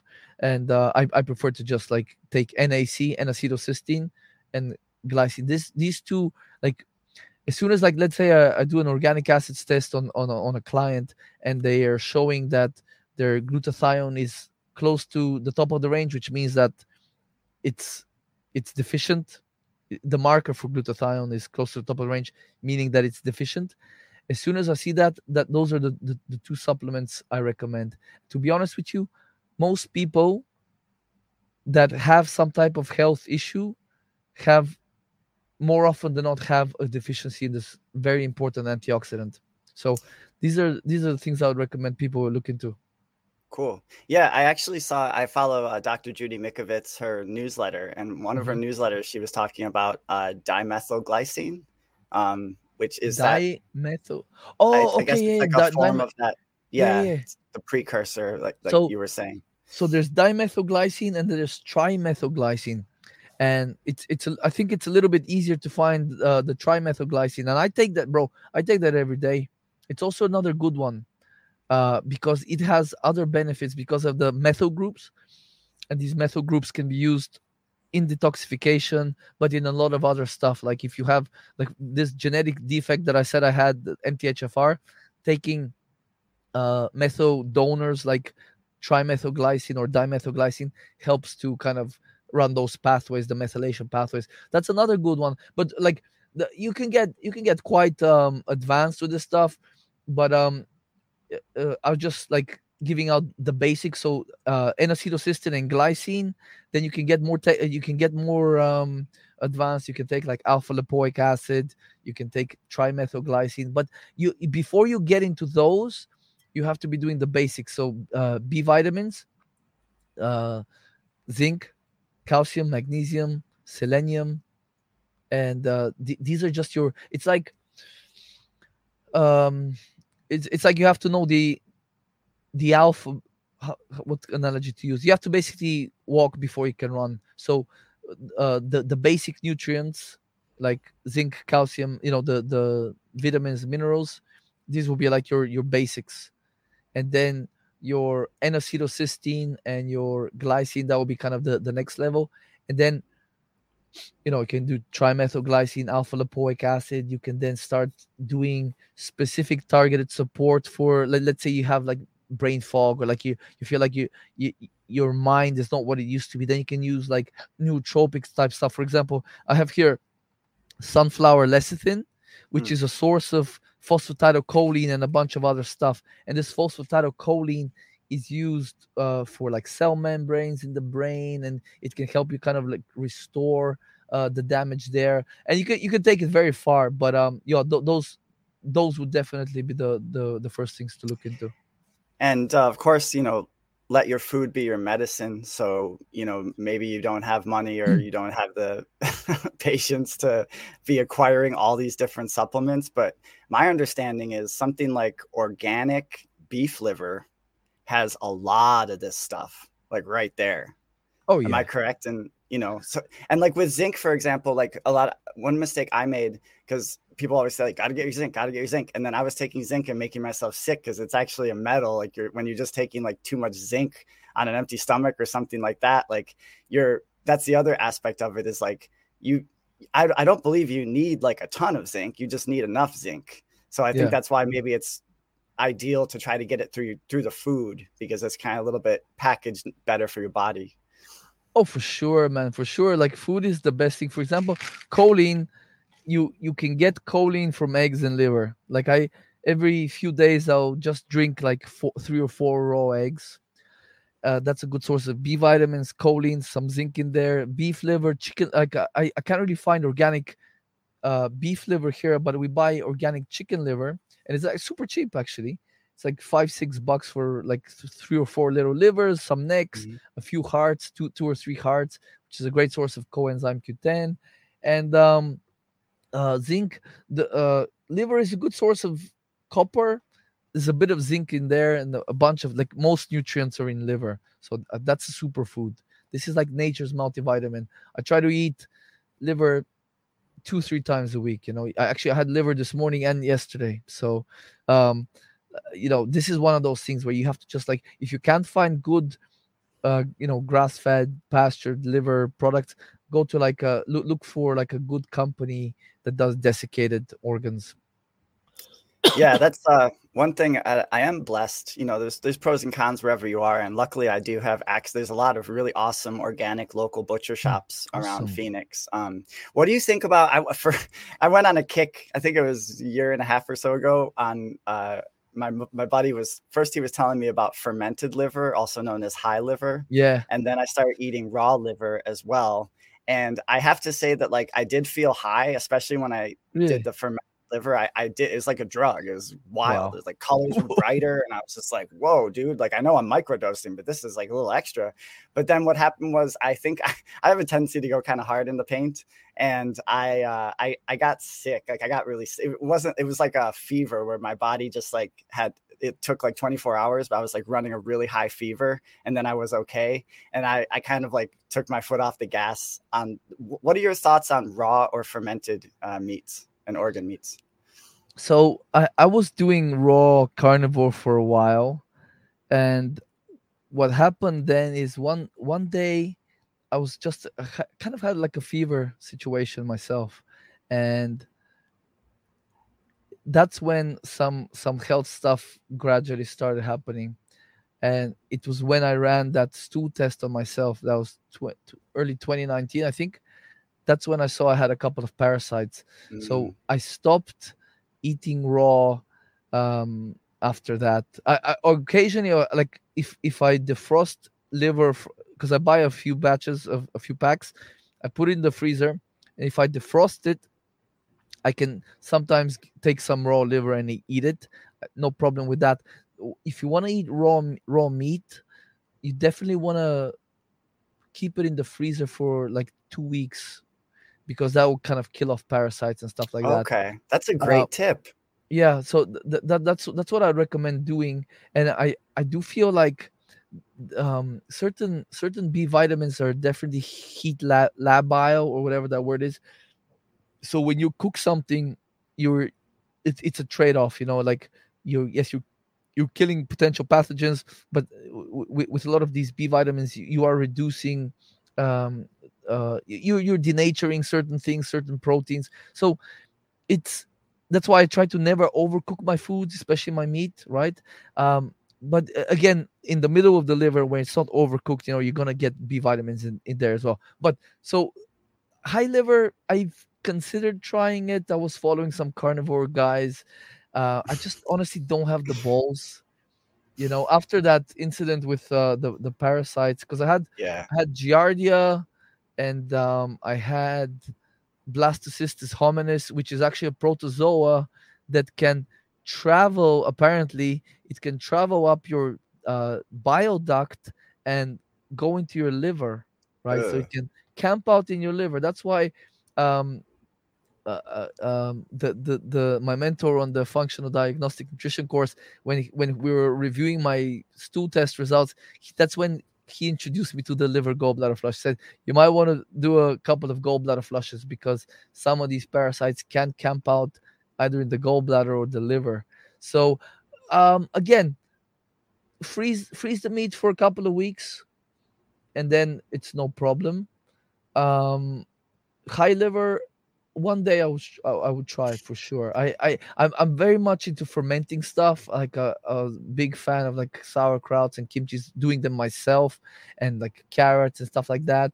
And I, I've I've got a few I've got a few things on my balcony there that definitely have their own ecosystem at this point that I should probably like release into the wild.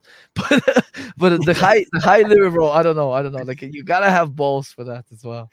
And you got to know what you're doing too. So when my buddy, who really like, he's been doing the high liver for a hot minute, he's got the whole technique down. He uses very specific equipment. He knows exactly how to do it. When he gave me his stuff, that was when it was like all good. I was just like feeling like a million bucks, like holy shit, this is fucking awesome. Colors are brighter. And it was when I tried to ferment my own that I got the fever. Now I don't know if that was necessarily what caused it, but I do know that I think this is important too to touch on fevers are just your body that's like your body taking care of business you know what i mean like fevers i they're they kind of suck i guess and they can be kind of like intense but that's like a blessing in a way because when you're having a fever that means your body is taking care of business I- it is I getting would- rid of shit I would add though that you may want if you've never done a parasite cleanse, you may want to do a parasite cleanse just prophylactically. I I do uh, a couple of times a year since since 2019, a couple of times a year in the spring and in the autumn. I do um, basically like a.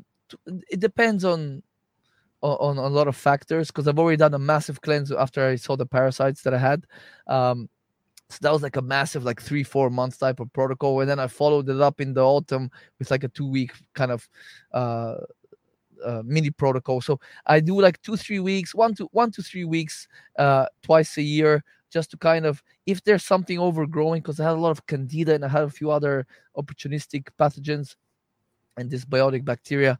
Um, so just in case something is overgrowing, you want to just kind of knock it down and give a chance for your your um, commensal microbiota to crowd out the other guys. You know, because they're they compete for nutrients, for food, for space. So sometimes you just need to like uh, kill a few pathogens with some herbs, with some high dose probiotics, and then let the other guys kind of take over the space, so they they're not getting bullied around by the other guys.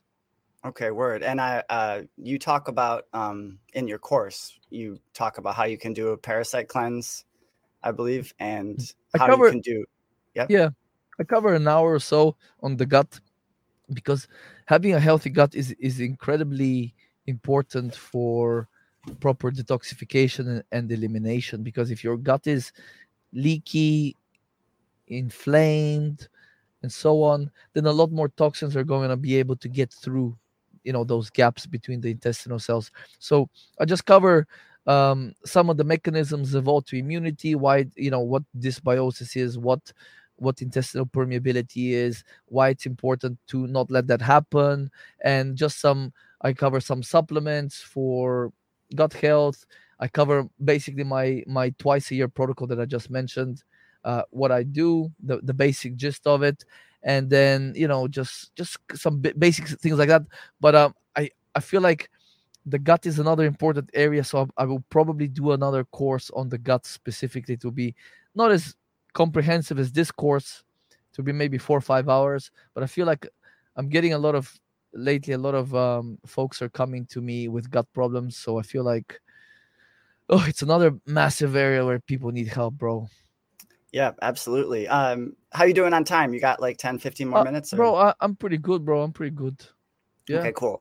Um, uh, before we, uh, I want to let everyone know about uh, how they can get your course and a little bit more about the course, but I do want to touch on um, the gallbladder cleanse before we, we get to that. So I was listening to uh, your interview on Charlie Robinson's podcast. You're talking about the gallbladder cleanse and something it, I always pay attention to little synchronicities or my intuition. My intuition was telling me like, pay attention to this. Oh, oh, this is important. and uh, so I just wanted to ask you a little bit, uh, talk about what is a gallbladder cleanse and why is it so important? Right. So the you can call it a number a number of different things. So it's called the the gallbladder flush, the liver cleanse, the liver gallbladder flush, or the liver gallbladder cleanse. But basically, what what this is, it's a it's a six day process where you take malic acid in the form of either apple juice or a malic acid supplement that you can buy online. And the first five days is your prepar- preparatory phase, and you just you just kind of try to eat a, a light, clean diet during these five days. Try to avoid things like alcohol, coffee, um, sodas, you know, fried foods, dairy, um, and you basically you what the malic acid does is it softens the gallstones in your gallbladder and your liver. And if you think you don't have gallstones oh only sick people have gallstones well i got news for you right? Um like i got news for you. Uh basically the the reason and I, i'm actually i'm gonna try and do like a presentation like a five ten minute presentation on this just to kind of elucidate it more um, clearly. And that, that'll be on my website at some point. But um just just kind of summarize why i believe most people have gallstones in their liver. So the the liver the liver cells the hepatocytes they create um, bile. That bile is kind of being secreted and some of that goes into the gallbladder and it uh, gets stored there. Like a, an ounce or two gets stored in the gallbladder. But you create during the course of a day uh, i think it's up to like up to like a liter of of uh, bile you know? Wow. I didn't Yeah. know we made that much of it. That's crazy. Yeah, yeah. It's I think I, I think last time I looked uh in, in the last week, it's like six hundred to a thousand milliliters a day. damn Um, and here's the thing: so bile is not only um there. So most many people know that bile is used to emulsify fats to help us digest fats, but bile is also um um uh, uh, it's an antibacterial, right? So it, it also helps to sterilize uh, food that's in the small intestine. So if something goes, so something goes into the stomach, but then some bacteria survive the hydrochloric acid of the stomach, and they get into the small intestine, the bile is there as like a second line of defense, and so it has. It, it- it- uh, as a quick aside, I believe this is where a lot of people's gut problems are also coming from. You- you- You've heard that uh, recently, the the last you know 10, 15 years, there's been a lot of SIFO and SIBO, uh, small intestinal bacterial overgrowth and Hmm. small intestinal fungal overgrowth, and this is a fairly recent phenomenon, in, in, at least in terms of its uh, recognition in the kind of medical slash scientific community. But I believe this is where uh, this is a, a key piece of the puzzle of why people's guts are so messed up. The bile is supposed to, you know, get down these like tiny little bile ducts and then to larger bile ducts, and it gets secreted through the common bile duct into the, you know, into the small intestine. Now, I already mentioned what bile is used for. It has another function. It has other functions. I'm sure that I haven't looked into too deeply, but another function is I mentioned that we have this phase two detoxification where we take the transformed toxin during phase one detoxification and we conjugate it with, with the glutathione molecule. This now makes it water soluble and quote unquote inert so that we can excrete it. And a common way for that to get excreted is into the bile Mm. and the bile now goes down either into the gallbladder or into the small intestine. So if, if you have toxins that are conjugated in the bile, Mm. uh, they they go down the small intestine, but the at the end of the excuse me, at the end of the small intestine, we have bile recirculation. Up to 95% of the bile gets recirculated by the body because mm. it's trying to conserve resources. The problem is a lot of these toxins get recirculated back. So they it's like a like a, a loop. For example, methyl mercury, I believe it was. There's various kinds of mercury, but methyl mercury up to or more than 70% of methyl mercury gets recirculated back through this bile, this enterohepatic circulation. So the intention of the body is to uh, stick the toxins in the bile. The bile eventually, you know, goes into the small intestine, then goes into the large intestine, and then forms the stool, and then we poop it out. That's the intention. But because of this mechanism of recirculating bile to recycle it, a lot of these toxins are recirculating. So I, I, I bel this is where I'm kind of speculating a little bit. I believe why uh, most people have these stones, and it will only take you to do like a couple of gallbladder flushes to actually see the evidence in your toilet. Um, But uh, any client of mine or, or friend or family member that's done it has seen stones, right, of various different colors. Um, so these, so these, uh, I believe what what could be happening when when the when it goes in when the bile goes into the um, small intestine, these uh, toxins they kind of coagulate or they create these stones. So it's like a almost like a defense mechanism for the body where it kind of creates a stone. You know, like um, uh, like the way we sequester things in fatty tissue or whatever else. So it's like you it, you kind of package it up and and put put it out of the way in a way. So it's not like recirculating or getting in damaging other tissues or other cells. So the problem is when these stones are in the liver, they can block the those um, bile ducts, those tiny little bile ducts where the bile is supposed to flow down into the small intestine. Now, what can happen then is the bile gets the bile flow gets obstructed and the small stones become bigger stones. But we also don't have enough bile making its way down into to help digest our food. So people not digesting food very well small intestinal bacterial overgrowth small intestinal um, fungal overgrowth and so on and so forth right? So i believe so that's kind of the mechanism how these stones get formed. And i believe this is like a big reason why folks are having a lot of digestive and gut stuff. And i notice myself. After i do a gallbladder flush um, the i definitely digest food much better. My stool is of a much nicer color. You know there's it should be like a kind of like a brownish sort of color it, it definitely it looks better you know what i mean Mhm. and like everything and i know it's not the sexiest topic but you know th- these are very important things for for one's health you know This is what you come to the BNP for, folks. Multicolored gallstones and the, the hue you want to see in your stool. This is this Yeah, is the good stuff. and you, sh- you shit easy yo you shitty it's no it's th- th- these are super important things like dude like when when we had our dog when we adopted our dog and we had our baby like the the first few weeks the the, thing we were most obsessed with was their poop. Our, because our dog had a lot of parasites these like big ass white worms. Oh it was disgusting. And our, you know th- with a kid you want to make sure they're pooping. But this is like one of the most important things you know you know how they say yeah uh death um was it? Death begins in the colon all disease begins in the gut. It kind of is true.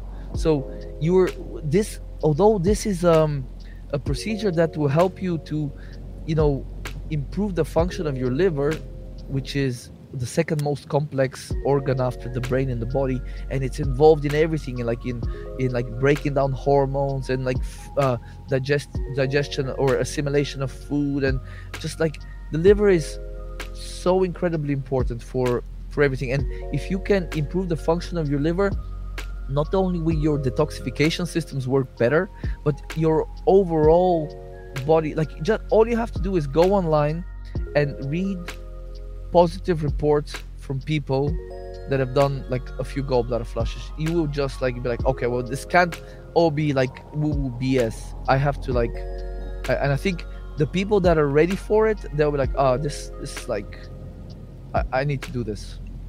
Absolutely, yeah.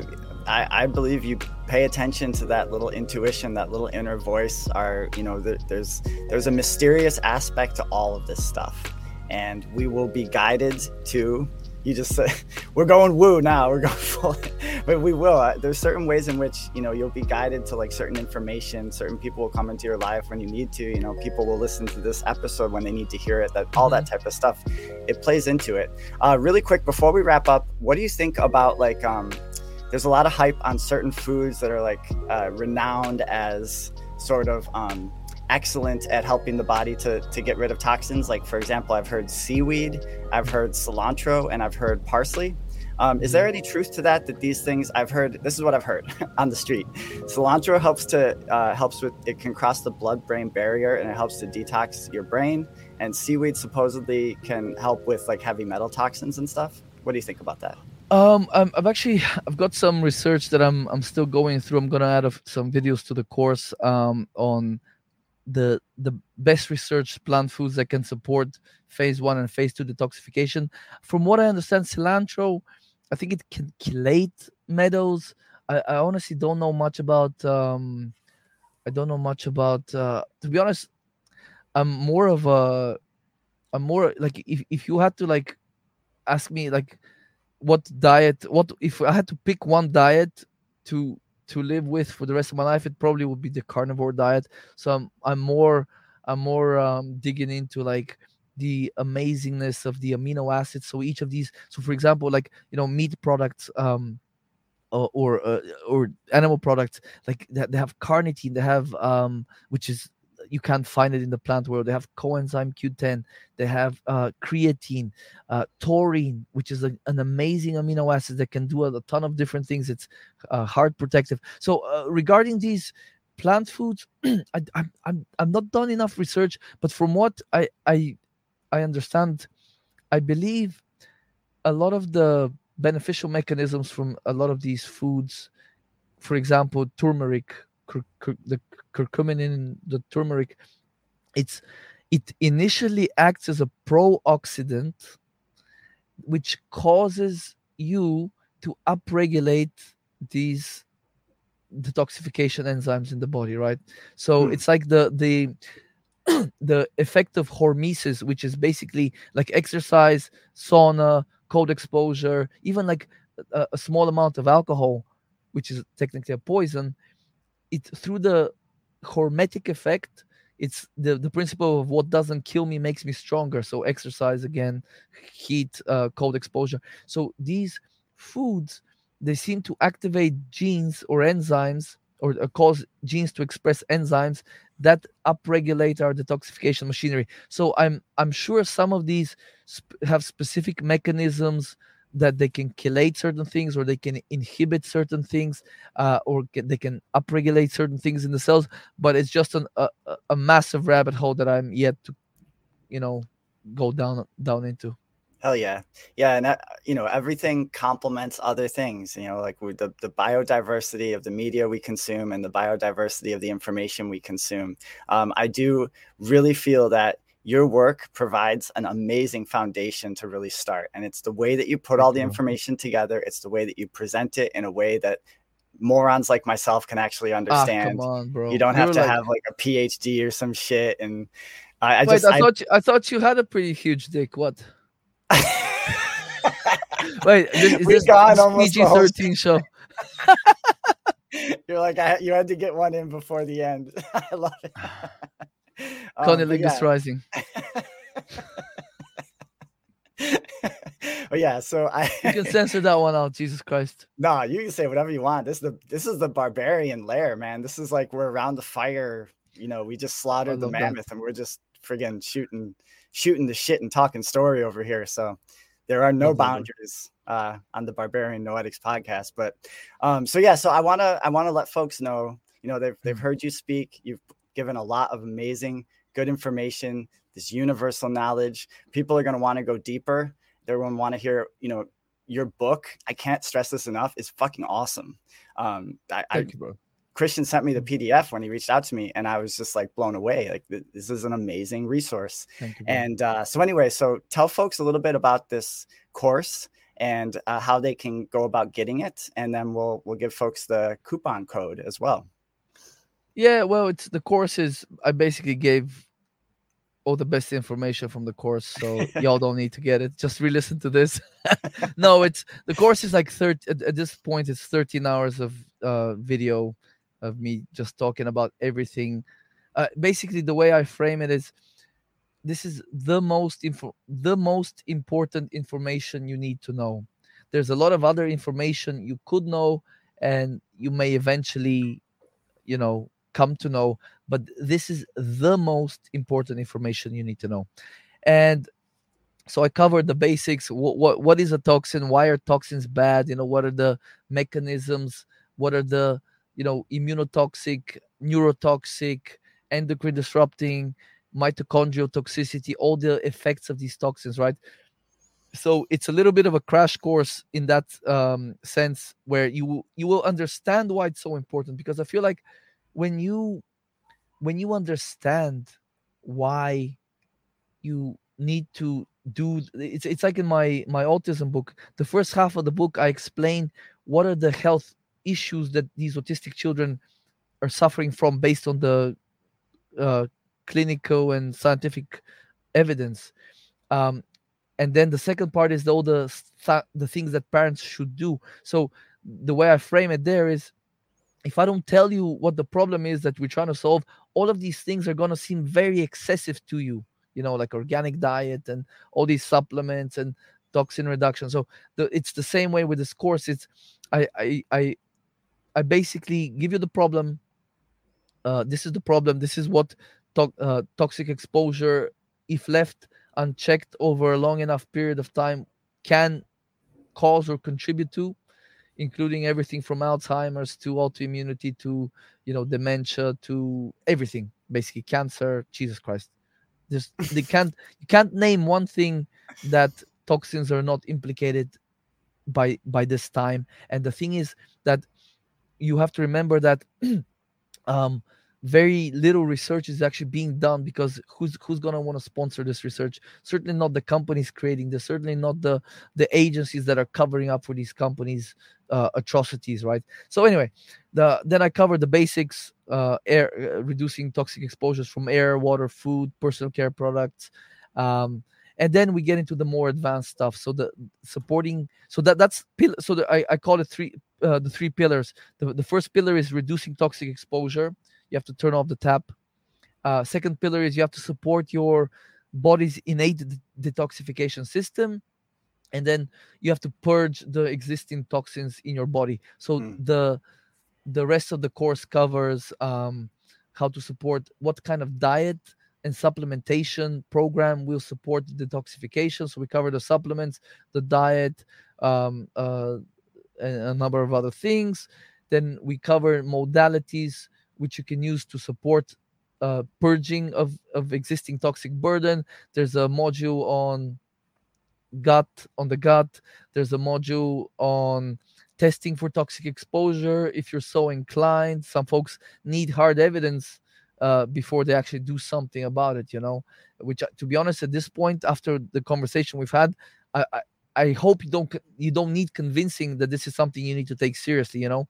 And then there's also I have another module on basically we pretend that basically it's, it's how to support the genes that are uh you um the genes that are utilized in methylation, inflammation, oxidative stress, and um, detoxification. So I, I covered the basic uh, the most common sort of genes that have been uh, studied and how to support their function, whether or not you have polymorphisms in those genes. So that's kind of the the gist of it, and there, there will be more stuff coming along. And um, every with every purchase, every person will get a 45 minute complimentary consultation with me, where we can discuss either some health goals you have, if you need specific tips on how to navigate the course, or we can do a little bit of diet, lifestyle, supplementation analysis, and I can give you a few pointers.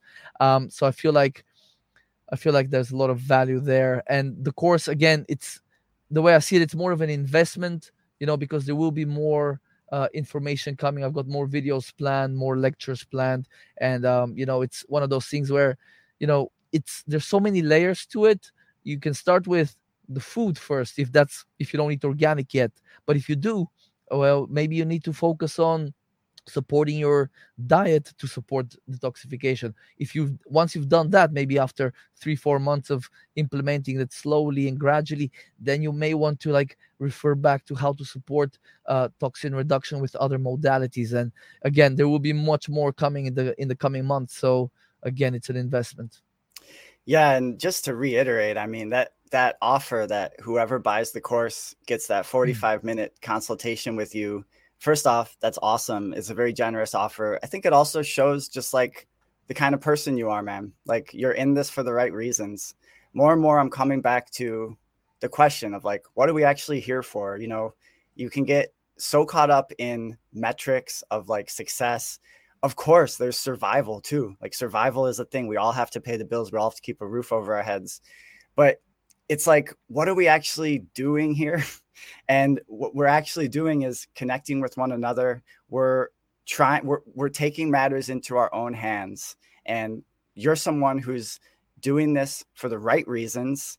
And, you know, you're someone who you're, you're going to acknowledge if you don't know something you're going to say you know i need to do more research on this stuff. You're going to say i'm speculating here i'm not speculating here. You have so much scientifically based knowledge and you're absolutely correct like there, mm there's lots of forces out there that don't want this information to get put out or don't want this research to get done. And you know uh, mathematics doesn't lie but statistics do. So anytime you're reading about studies and stuff like that it's very easy to warp studies and contort studies if you want to get a certain and so much of like the big money and the the captured agency studies they basically tell the the people like look this is what this is the results we want so whatever you need to do yeah. to make this happen, you know. So it's like, yeah, you inject a, a, macaque monkey with like 45 pounds of pure liquid bison protein, and the monkey fucking explodes. And then it's like, bison protein's bad for you. You got to eat crickets. Crickets only for days. You will eat the bugs. But yeah, so I just think it's important. It, just shows the kind of person you are, man. It's a really nice offer, that 45 bro, minute consultation. I'll tell you, nothing gives me more joy, bro, than working with people and helping people just get better, man. Like it's so badly needed, man. It's so badly needed, bro. And uh, thank you for for helping me to share this work, man. We appreciate it, Raven. Oh, absolutely. And uh, we're going to have the link in the description to pick up Christian's course. Listeners of the Barbarian Noetics uh, podcast, put the coupon code in, you get 30% off plus the consultation. So just something to really consider. And uh, man, thank you so much for being so generous with your time today, Christian. I've I've learned a lot. I'm gonna re-listen to this shit. Re-listen to it on three times speed. So Christian, like, you're gonna die in Phoenix. Jesus, Let's skip over that part. Raven, just yeah just uh censor that part out um before before you publish it and thank you so much bro. This was really fun. I, I just love your energy and like we really i feel like we have a great uh, sort of flow. And um bro i'm really looking forward to sort of um being a part of your journey with doing some of these gallbladder flushes bro. I like i want you to know you can text me anytime on Telegram and just if you have any questions. I know I have two hours on this on the gallbladder flush, but if any other questions arise, just let me know. I would love to help. This is like like I remember my mother was here um, several months ago and she she did her first one at the age of like 61 or 2 and she she told me that something when she did the flush uh, the next morning something hit the toilet that was she said like this size so uh, i guess close to close to two inches in length something like that hit she said something hit the the bottom of the toilet bowl like boom you know like something like that like imagine just imagine how long that Holy has been shit. there you know so yeah. i'd love to be a part of you know this journey f- with you and uh man, if you can get some pictures, we can put them on the website. Oh, I'm gonna try to capture the audio of the shit hitting the bottom of the bowl, and then I'm gonna mix it in. I'm gonna do EDM mixes with it and shit like that. It's gonna be awesome. awesome, awesome. We could do um, we could do a remix on that. it's gonna happen. Before you get out of here, Christian, uh, let folks know how they can find you on the interwebs, and uh, let folks know about your podcast and all that good stuff. Thank you, brother. Uh, ChristianYordanov.com is my website, and that has links to everything. My my podcast, Connecting Minds, my other podcast, uh, Children's Health Podcast. And if folks are interested in any health consulting on whatever issue you may need help with, I offer 15 minute free consultations to kind of see where you're at. If I can help you, if I can't, I won't BS you. Um, if I feel like you're not ready for it or whatever else, of course, I will let you know and uh, that it's on the website. If you want to email me directly christian at christianyordanov.com if you you know if you have any questions or or queries. And uh, raven thank you again brother. This was this was great great fun brother yeah, this was awesome. And I also just want to mention for folks too who are concerned, I know you offer the genetic testing and you work with a company that is very responsible about how they handle that information. So like someone like myself, super paranoid about I don't it's like my DNA is mine, god damn it. I don't want you know, and but you work with a company that I believe you said it like dis it just it's just tests for very specific genes and then it actually just gets it discards the information yeah. after a certain amount of time. Yeah, so so they only keep the sample for three months, after which they dis- uh, they destroy it. They only test for the gene, the genes in the panel that you've requested. So, for example, you know, you just get this kit in the mail. It's called DNA Life, and they have a bunch of different panels here written on the um, thing. So. Uh, the the two main ones I use is Grow Baby for for women that want to get pregnant, uh, or persons that want to get pregnant, I guess. Um, Good one. That was a subtle, subtle one. that was real uh, subtle. I love it. yeah, and and then the other one is like a general DNA health one, which is like really useful for just basic risk factors. So yeah, so so they only test for those genes that you select in the panel you want to run, and yeah, I I also do a lot of other even more interesting tests for folks that have actual health stuff going on. So we do like stool testing for pathogens. We do organic acids testing with the urine, where we can test for B vitamins, antioxidants, this glutathione thing I was talking about. That's super important. Mitochondrial function, energy production, and some gut dysbiosis, candida, mold exposure. And there's a ton of other much more advanced stuff. But um, those three would be some of my favorites. And uh, yeah, so if anyone needs help, don't hesitate to to contact me christianyordanov.com ladies and gentlemen thank you so much again christian uh, have a fantastic rest of your evening i appreciate the hell out of you man thank you brother appreciate you all right peace everybody yeah Walk up in this bitch like stop, I say. She over here talking about not bootleg. So West, this should be my last name. Ay. I'm looking for a cutie, someone who won't betray. Yeah, and my love goes deep. If I say it later, then this shit is what I mean. I see you getting wetter through your jock moose jeans. My forever is forever, can't let nothing, nothing, nothing. Diamonds in my ear, put your wifey in the trance. After we kick it, I'ma turn it to a fan. Can't respect a nigga if that's on me, the man. I'm loyal to my niggas and I'm loyal to my fans. Y'all switch sides like Stacy Dash. Pride is a cost, we could price the tag. Over 45 minutes, I'ma get the bag. Finna be there for my sons like my name's Stephen Nash. All booker, this a light cooker. My bitch fine, yes sir, she a looker. This K-Tramine, we don't need no DJ. Not a place for a face we done seen like C-Say.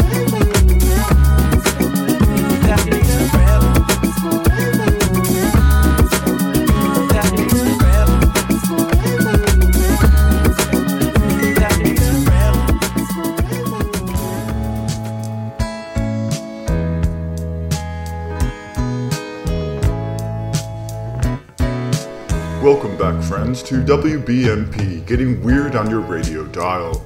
Behind us, we have a slowed down instrumental version of the groovy rock hit How Much I Feel by the 70s folk pop band Ambrosia. Overlaid with these dulcet tones are some choice excerpts from a declassified CIA interrogation manual. Enjoy.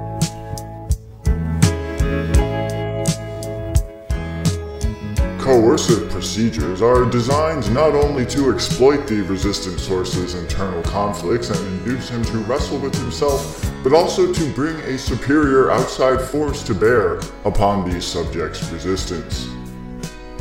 Non coercive methods are not likely to succeed if their selection and use is not predicated upon an accurate psychological assessment of the source. When an interrogator senses that the subject's resistance is wavering, that his desire to yield is growing stronger than his wish to continue his resistance, the time has come to provide him with the acceptable rationalization, a face saving reason or excuse for compliance. Novice interrogators may be tempted to seize upon the initial yielding triumphantly and to personalize the victory. Such a temptation must be rejected immediately. The manner and timing of arrest can contribute substantially to the interrogator's purposes. What we aim to do is ensure that the manner of arrest achieves, if possible, surprise and the maximum amount of mental discomfort, in order to catch the suspect off balance and to deprive him of the initiative. One should therefore arrest him at the moment when he least expects it and when his mental and physical resistance is at its lowest.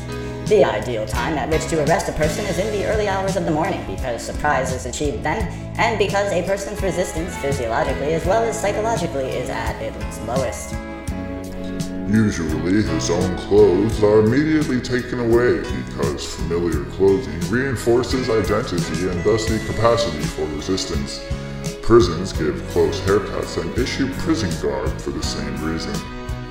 If the interrogatee is especially proud or neat, it may be useful to give him an outfit that is one or two sizes too large, and to fail to provide a belt so that he must hold his pants up.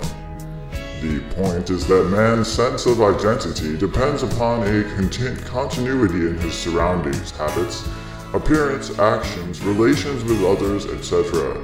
Detention permits the interrogator to cut through these links and throw the interrogatee back upon his own unaided internal resources. The deprivation of stimuli induces regression by depriving the subject's mind of contact with an outer world and thus forcing it in upon itself. At the same time, the calculated provision of stimuli during interrogation tends to make the regressed subject view the interrogator as a father figure. The result normally is a strengthening of the subject's tendencies toward compliance. The threat of coercion usually weakens or destroys resistance more effectively than coercion itself. The threat to inflict pain, for example, can trigger fears more damaging than the immediate sensation of pain. In fact, most people underestimate their capacity to withstand pain. The same principle holds for other fears. Sustained long enough, a strong fear of anything vague or unknown induces regression, whereas the materialization of the fear, the infliction of some form of punishment, is likely to come as a result. Drugs are no more the answers to the interrogator's prayer than the polygraph, hypnosis, or other aids.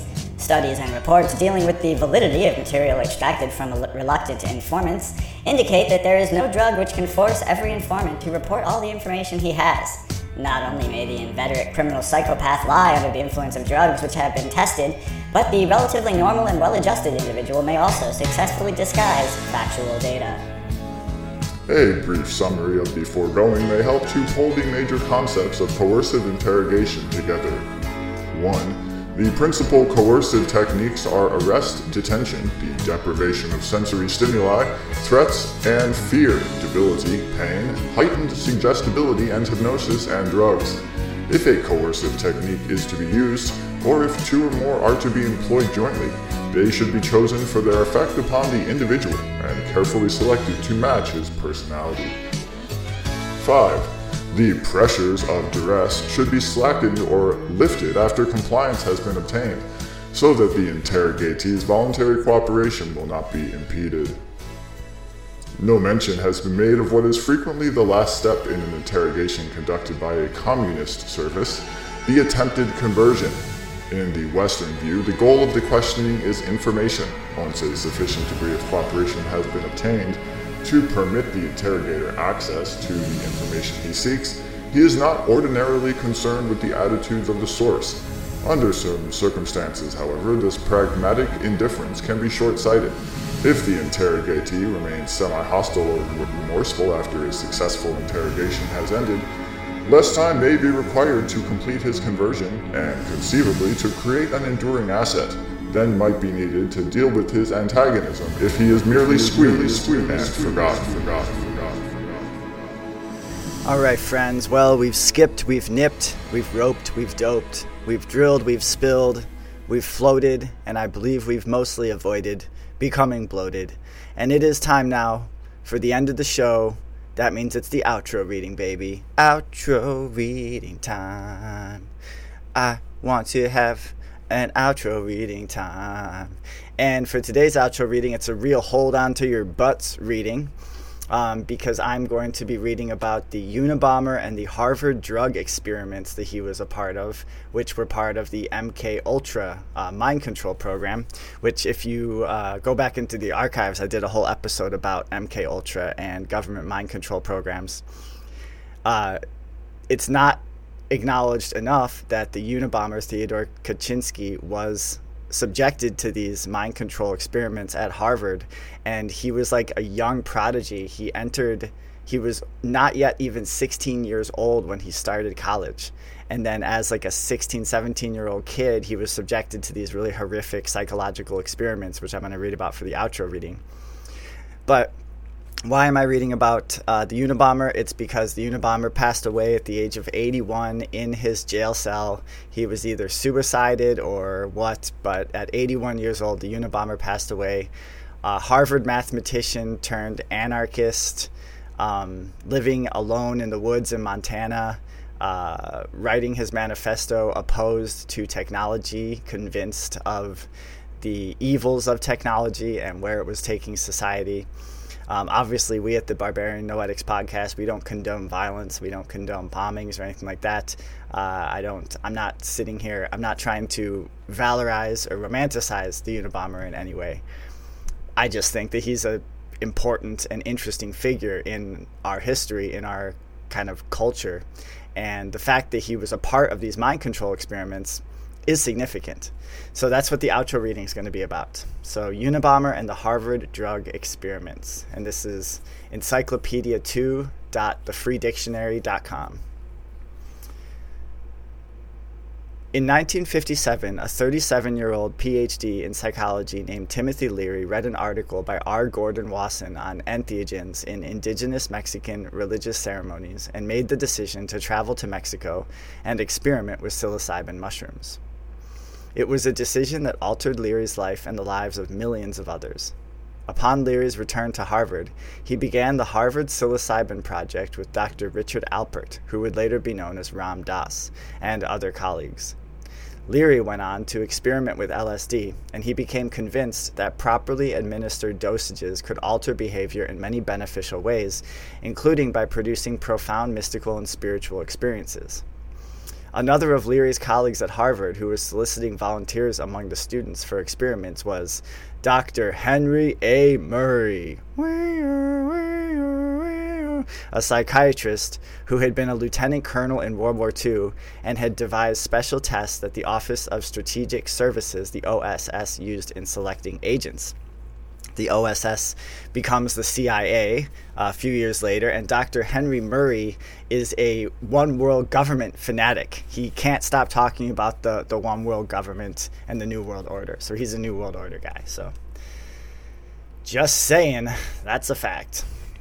So, among the students who volunteered for Murray's experiments at Harvard was a brilliant young man named Theodore Kaczynski, who had entered the university when he was not quite 16. Later, George Piranian, one of Kaczynski's professors at the University of Michigan, where he did postgraduate work, commented that it was an understatement to say that Kaczynski was highly intelligent. The young man earned his PhD by solving in less than a year a problem in mathematics that Piranian himself had been unable to crack. Maxwell O. Reade, a mathematics professor who served on Kaczynski's dissertation committee at Michigan, speculated that there were probably only 10 to 12 people in the United States who could understand Kaczynski's specialty, a branch of complex analysis known as geometric function theory.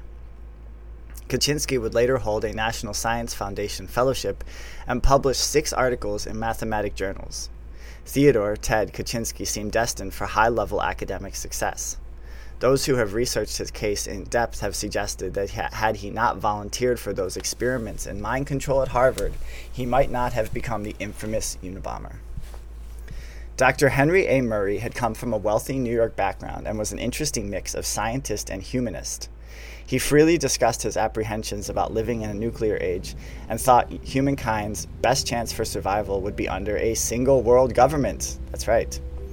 Murray had become convinced that he had a special mission to transform individuals from their nationalistic indoctrination as national man into world man. And anytime you got psychiatrists thinking they're on special missions, steer the fuck clear of that no thank you. I'm not trying to fucking deal with any messiah ass, God complex ass psychiatrist who's gonna pump me full of fucking drugs and psychologically torture me. No thanks. We here at the Barbarian Noetics podcast reject that. the interplay between two individuals, which he viewed as a dyad, could be made to bridge psychology and sociology and create a unit that would be able to survive in the new world. Murray's famous system used by the OSS to select agents who could withstand torture and interrogation involved a test that in many trials left the applicants crying and broken. The experiments in which Kaczynski participated were even more elaborate than the ones devised by Murray for the OSS in wartime.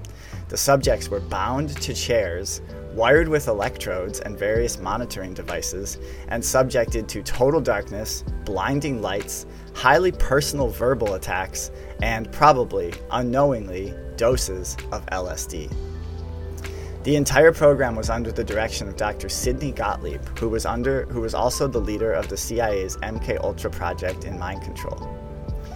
The records of all 150 projects and subprojects of MK Ultra were ordered destroyed in 1972 by CIA Director Richard Helms. Not suspicious at all, by the way, right?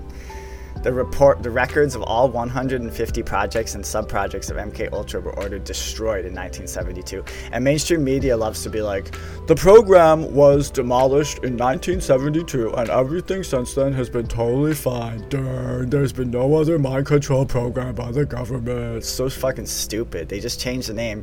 They learned their lesson, and they've created all these different safety hatches to make sure that this shit doesn't get public again because they were publicly embarrassed when the MK Ultra thing I think it was like featured on the front page of the New York Times back when the New York Times was actually a newspaper. And so they've infiltrated the New York Times, they Project Mockingbirded the whole press, and they've taken steps to make sure that none of this stuff, or at least they've attempted to take steps to make sure that none of this stuff gets public again. That's why the independent media is here and working so hard to try to shed light on this stuff because there's so much effort to keep it in the dark.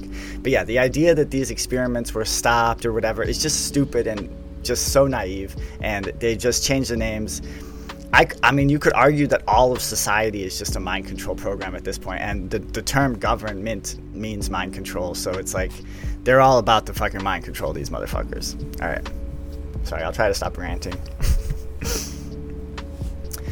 um, so they were ordered destroyed in 1972, so researchers cannot truly evaluate the effects that Murray's experiments had on Kaczynski or any other participants. But many investigators have theorized that Kaczynski became a program ticking time bomb. Now, that is speculation. Um, I don't know about necessarily him being a program ticking time bomb.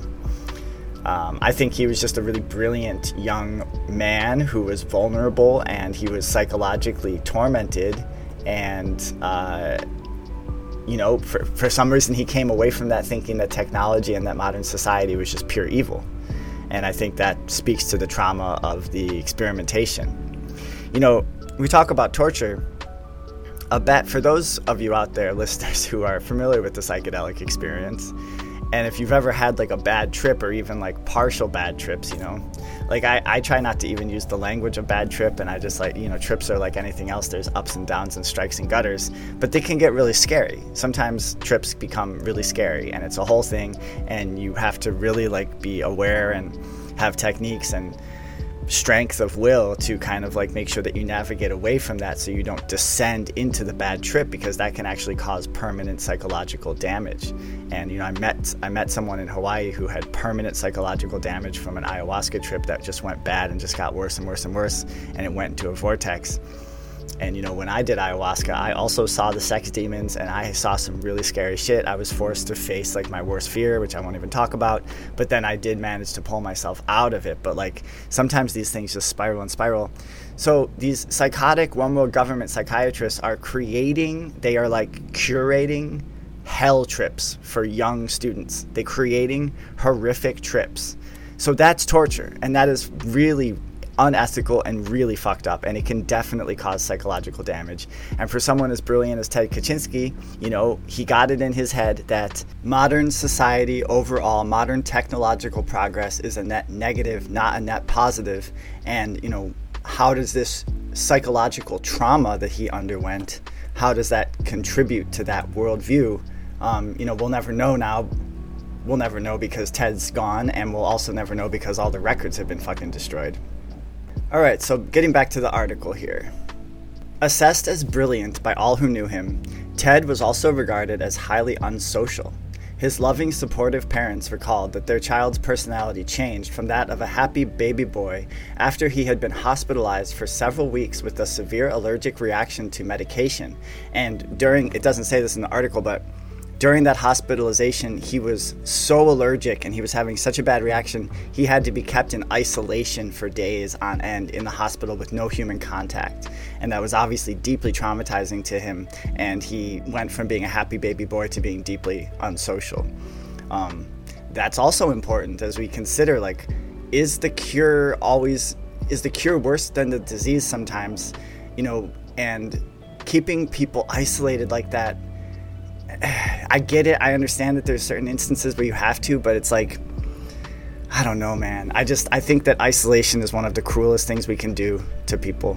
Um, and that was one of the most disgusting aspects of the COVID project is that our elders were kept in isolation, not even being allowed. Their loved ones weren't even allowed to see them while they were on their deathbeds. That is fucking evil, in my opinion.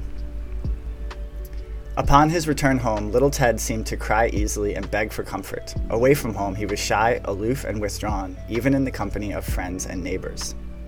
After receiving his PhD from the University of Michigan and being recognized as a gifted mathematician, Kaczynski obtained a position as assistant professor of mathematics at the University of California, Berkeley, in the fall of 1967.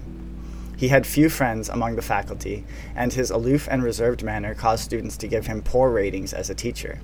The vice chairman of the mathematics department, Calvin Moore, commented that with Kaczynski's impressive academic credentials and his record of published articles at such a young age, he could easily have advanced to tenure and status. But unexpectedly, in 1969, Ted resigned without explanation. In 1971, he moved to Great Falls, Montana, and began building a cabin near Lincoln, 80 miles southwest of Great Falls, on some land that he and his brother David had acquired.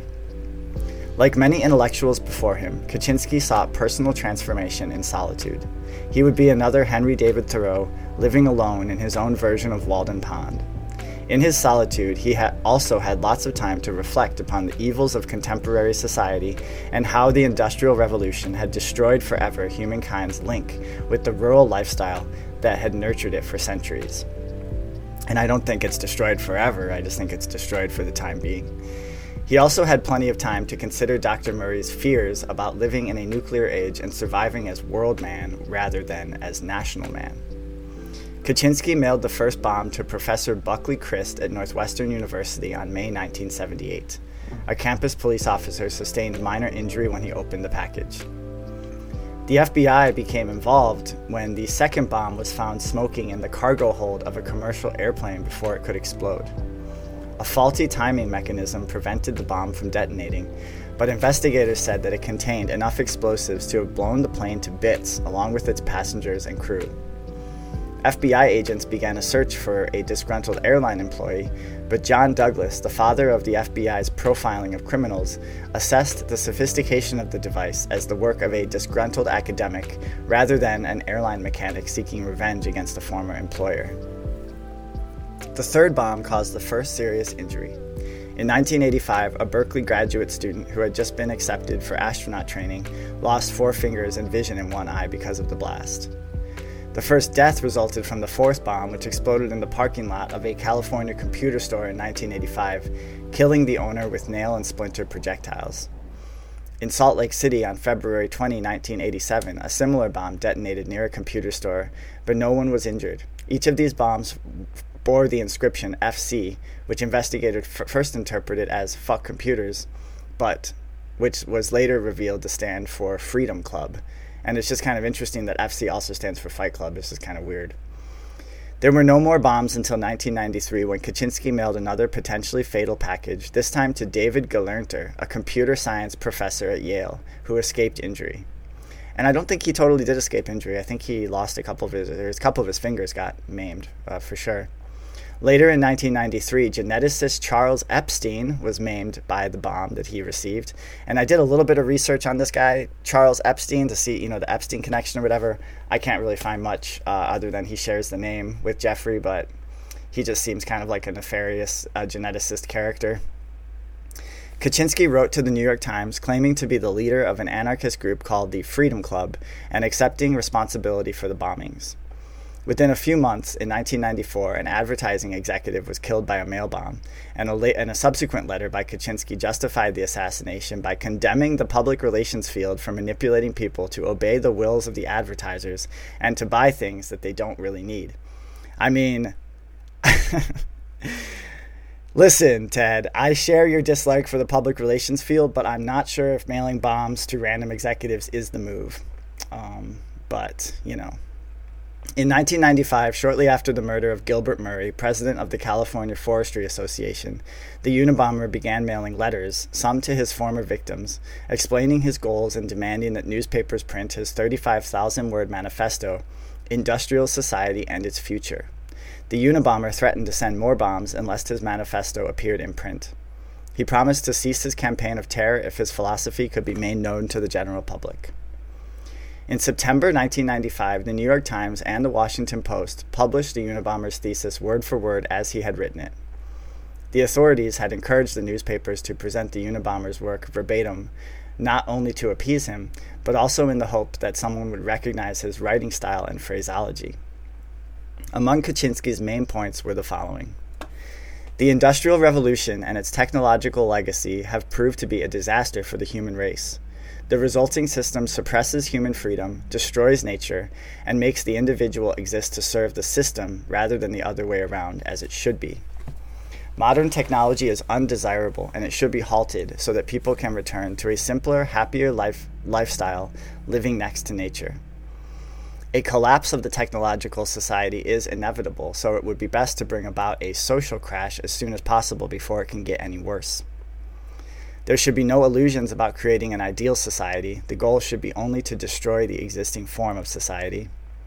If revolutionaries do not destroy the present form of society, the future will see the common people surviving as, quote, house pets or slaves to an elite class of humans or to intelligent machines.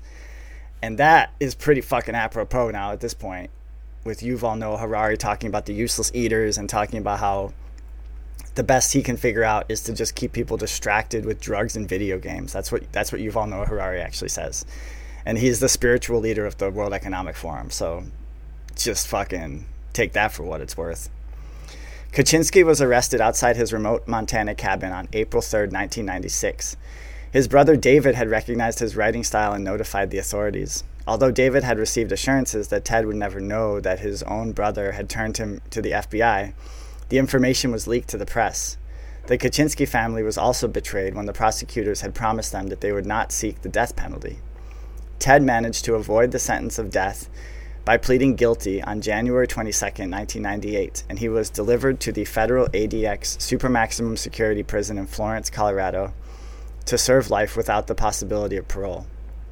David Kaczynski donated the reward money, minus his legal expenses, to the families of the Unabomber's victims.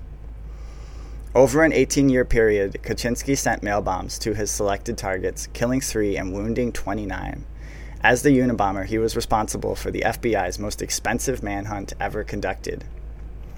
When we reflect upon the brilliant, barely 16 year old, shy and sensitive Harvard student who volunteered for mind control experiments under the direction of Henry Murray and Sidney Gottlieb, we can only wonder exactly what programming was directed towards Theodore Kaczynski and hundreds of others. We know today that Murray and Gottlieb conducted mind control tests that flagrantly violated medical ethics. What we don't know is how many other Unabombers might be triggered someday by an insidious post hypnotic suggestion that was planted in a student's psyche 45 or 50 years ago. And I also think it's worth considering the possibility that the Unabomber was framed that he possibly knew too much. He was too smart. He figured out too much. And they were worried that his philosophy might actually result in some sort of societal movement. Uh, it wouldn't be impossible to, you know, send bomb like the anthrax letters, for example. Those were traced back to a government lab. So the anthrax letters were not sent by Muslim terrorists; they were sent by the government to senators and shit like that who were standing in the way of the Patriot Act. And the fact that it was the FBI's most expensive manhunt, I mean, that's a godsend for the FBI. So the FBI fucking, the Unabomber worked out great for the FBI because they got a shit ton of money and press and law laudits from the public and all this shit. So obviously, I don't know, and this is just speculation, uh, but he was obviously strong armed into pleading guilty to in order to avoid the death penalty. And, um, and his death is, is kind of suspicious as well, in my opinion uh, whether he was actually committed suicide or whether he was suicided. So just some things to think about. Um, you know, he's he's gone from this world now. So whether he was actually the Unabomber or not, uh, he has unfurled his mortal coil. I hope his spirit becomes enlightened, and um, also, you know, to the victims, that's horrible. Anyone who got injured or died is that's horrible as well. So I extend my heartfelt condolences and good wishes to those folks as well. No matter who was behind the bombs, you know that's that's awful. So, anyways, friends, that brings us to the end of this episode of the Barbarian Noetics podcast. So thanks so much for sticking with me. I appreciate all of you. Uh, if you derive some value from the free show I put out every two weeks, every three weeks or so please consider supporting the podcast. The best way to support me to help me uh, offset the cost of staying on the air is the direct donate. If you um, just would direct donate on Cash App, that's the best way. It gets to me directly and immediately. And I am Barbarian Raven on Cash App. Barbarian Raven on Cash App. You can also go to buymeacoffee.com slash noetics. Uh, you can still sign up on the Patreon, patreon.com slash noetics. Uh, email the podcast, barbarian.noetics at proton.me. I still get emails also through barbarian.noetics at gmail.com. So either one of those email if you want to get in touch. I'm on IG, barbarian underscore noetics. Hit me up on there. And I just love and appreciate all of you so much. Y'all are the best, my listeners, my day ones. Stay true to yourselves. Be kind to those around you. Make the world and your immediate surrounding, you know, be a positive influence. Uh, keep your head up and until next time, everyone, take care of yourselves. I love you all. All right. Peace.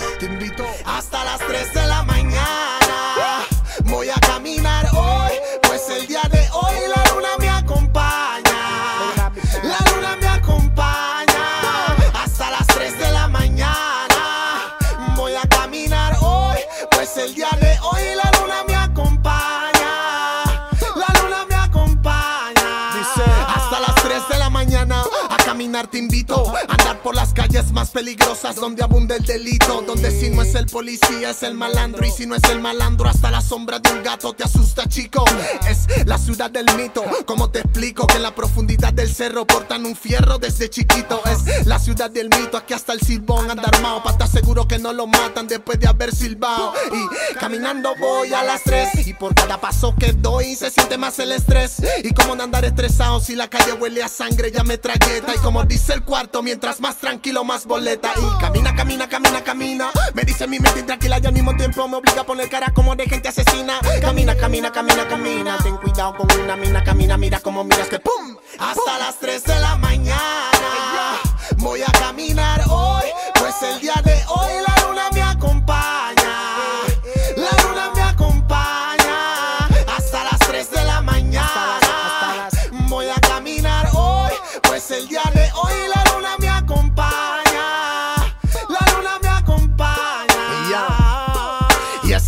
caminando relajado. Por siempre del que camina a mi lado. Sobre todo si son las tres en un país donde andan malandrizados. Tomado, acelerado y de paso necesitado.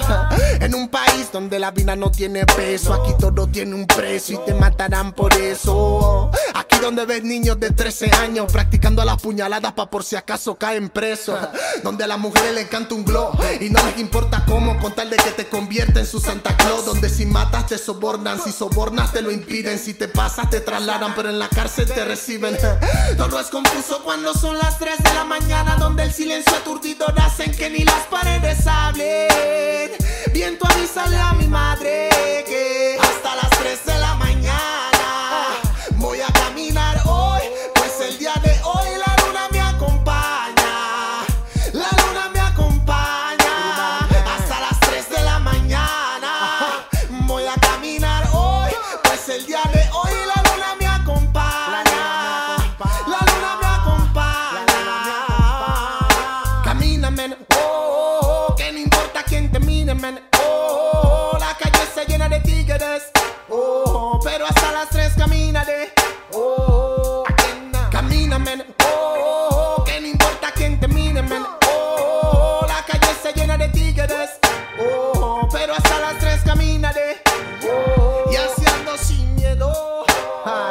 ah, es el bono, desde la uno negro, oh, oh, oh, oh, JC Studio, dice ah, Rubén Roots, menor, menor, hasta las 3 de la mañana.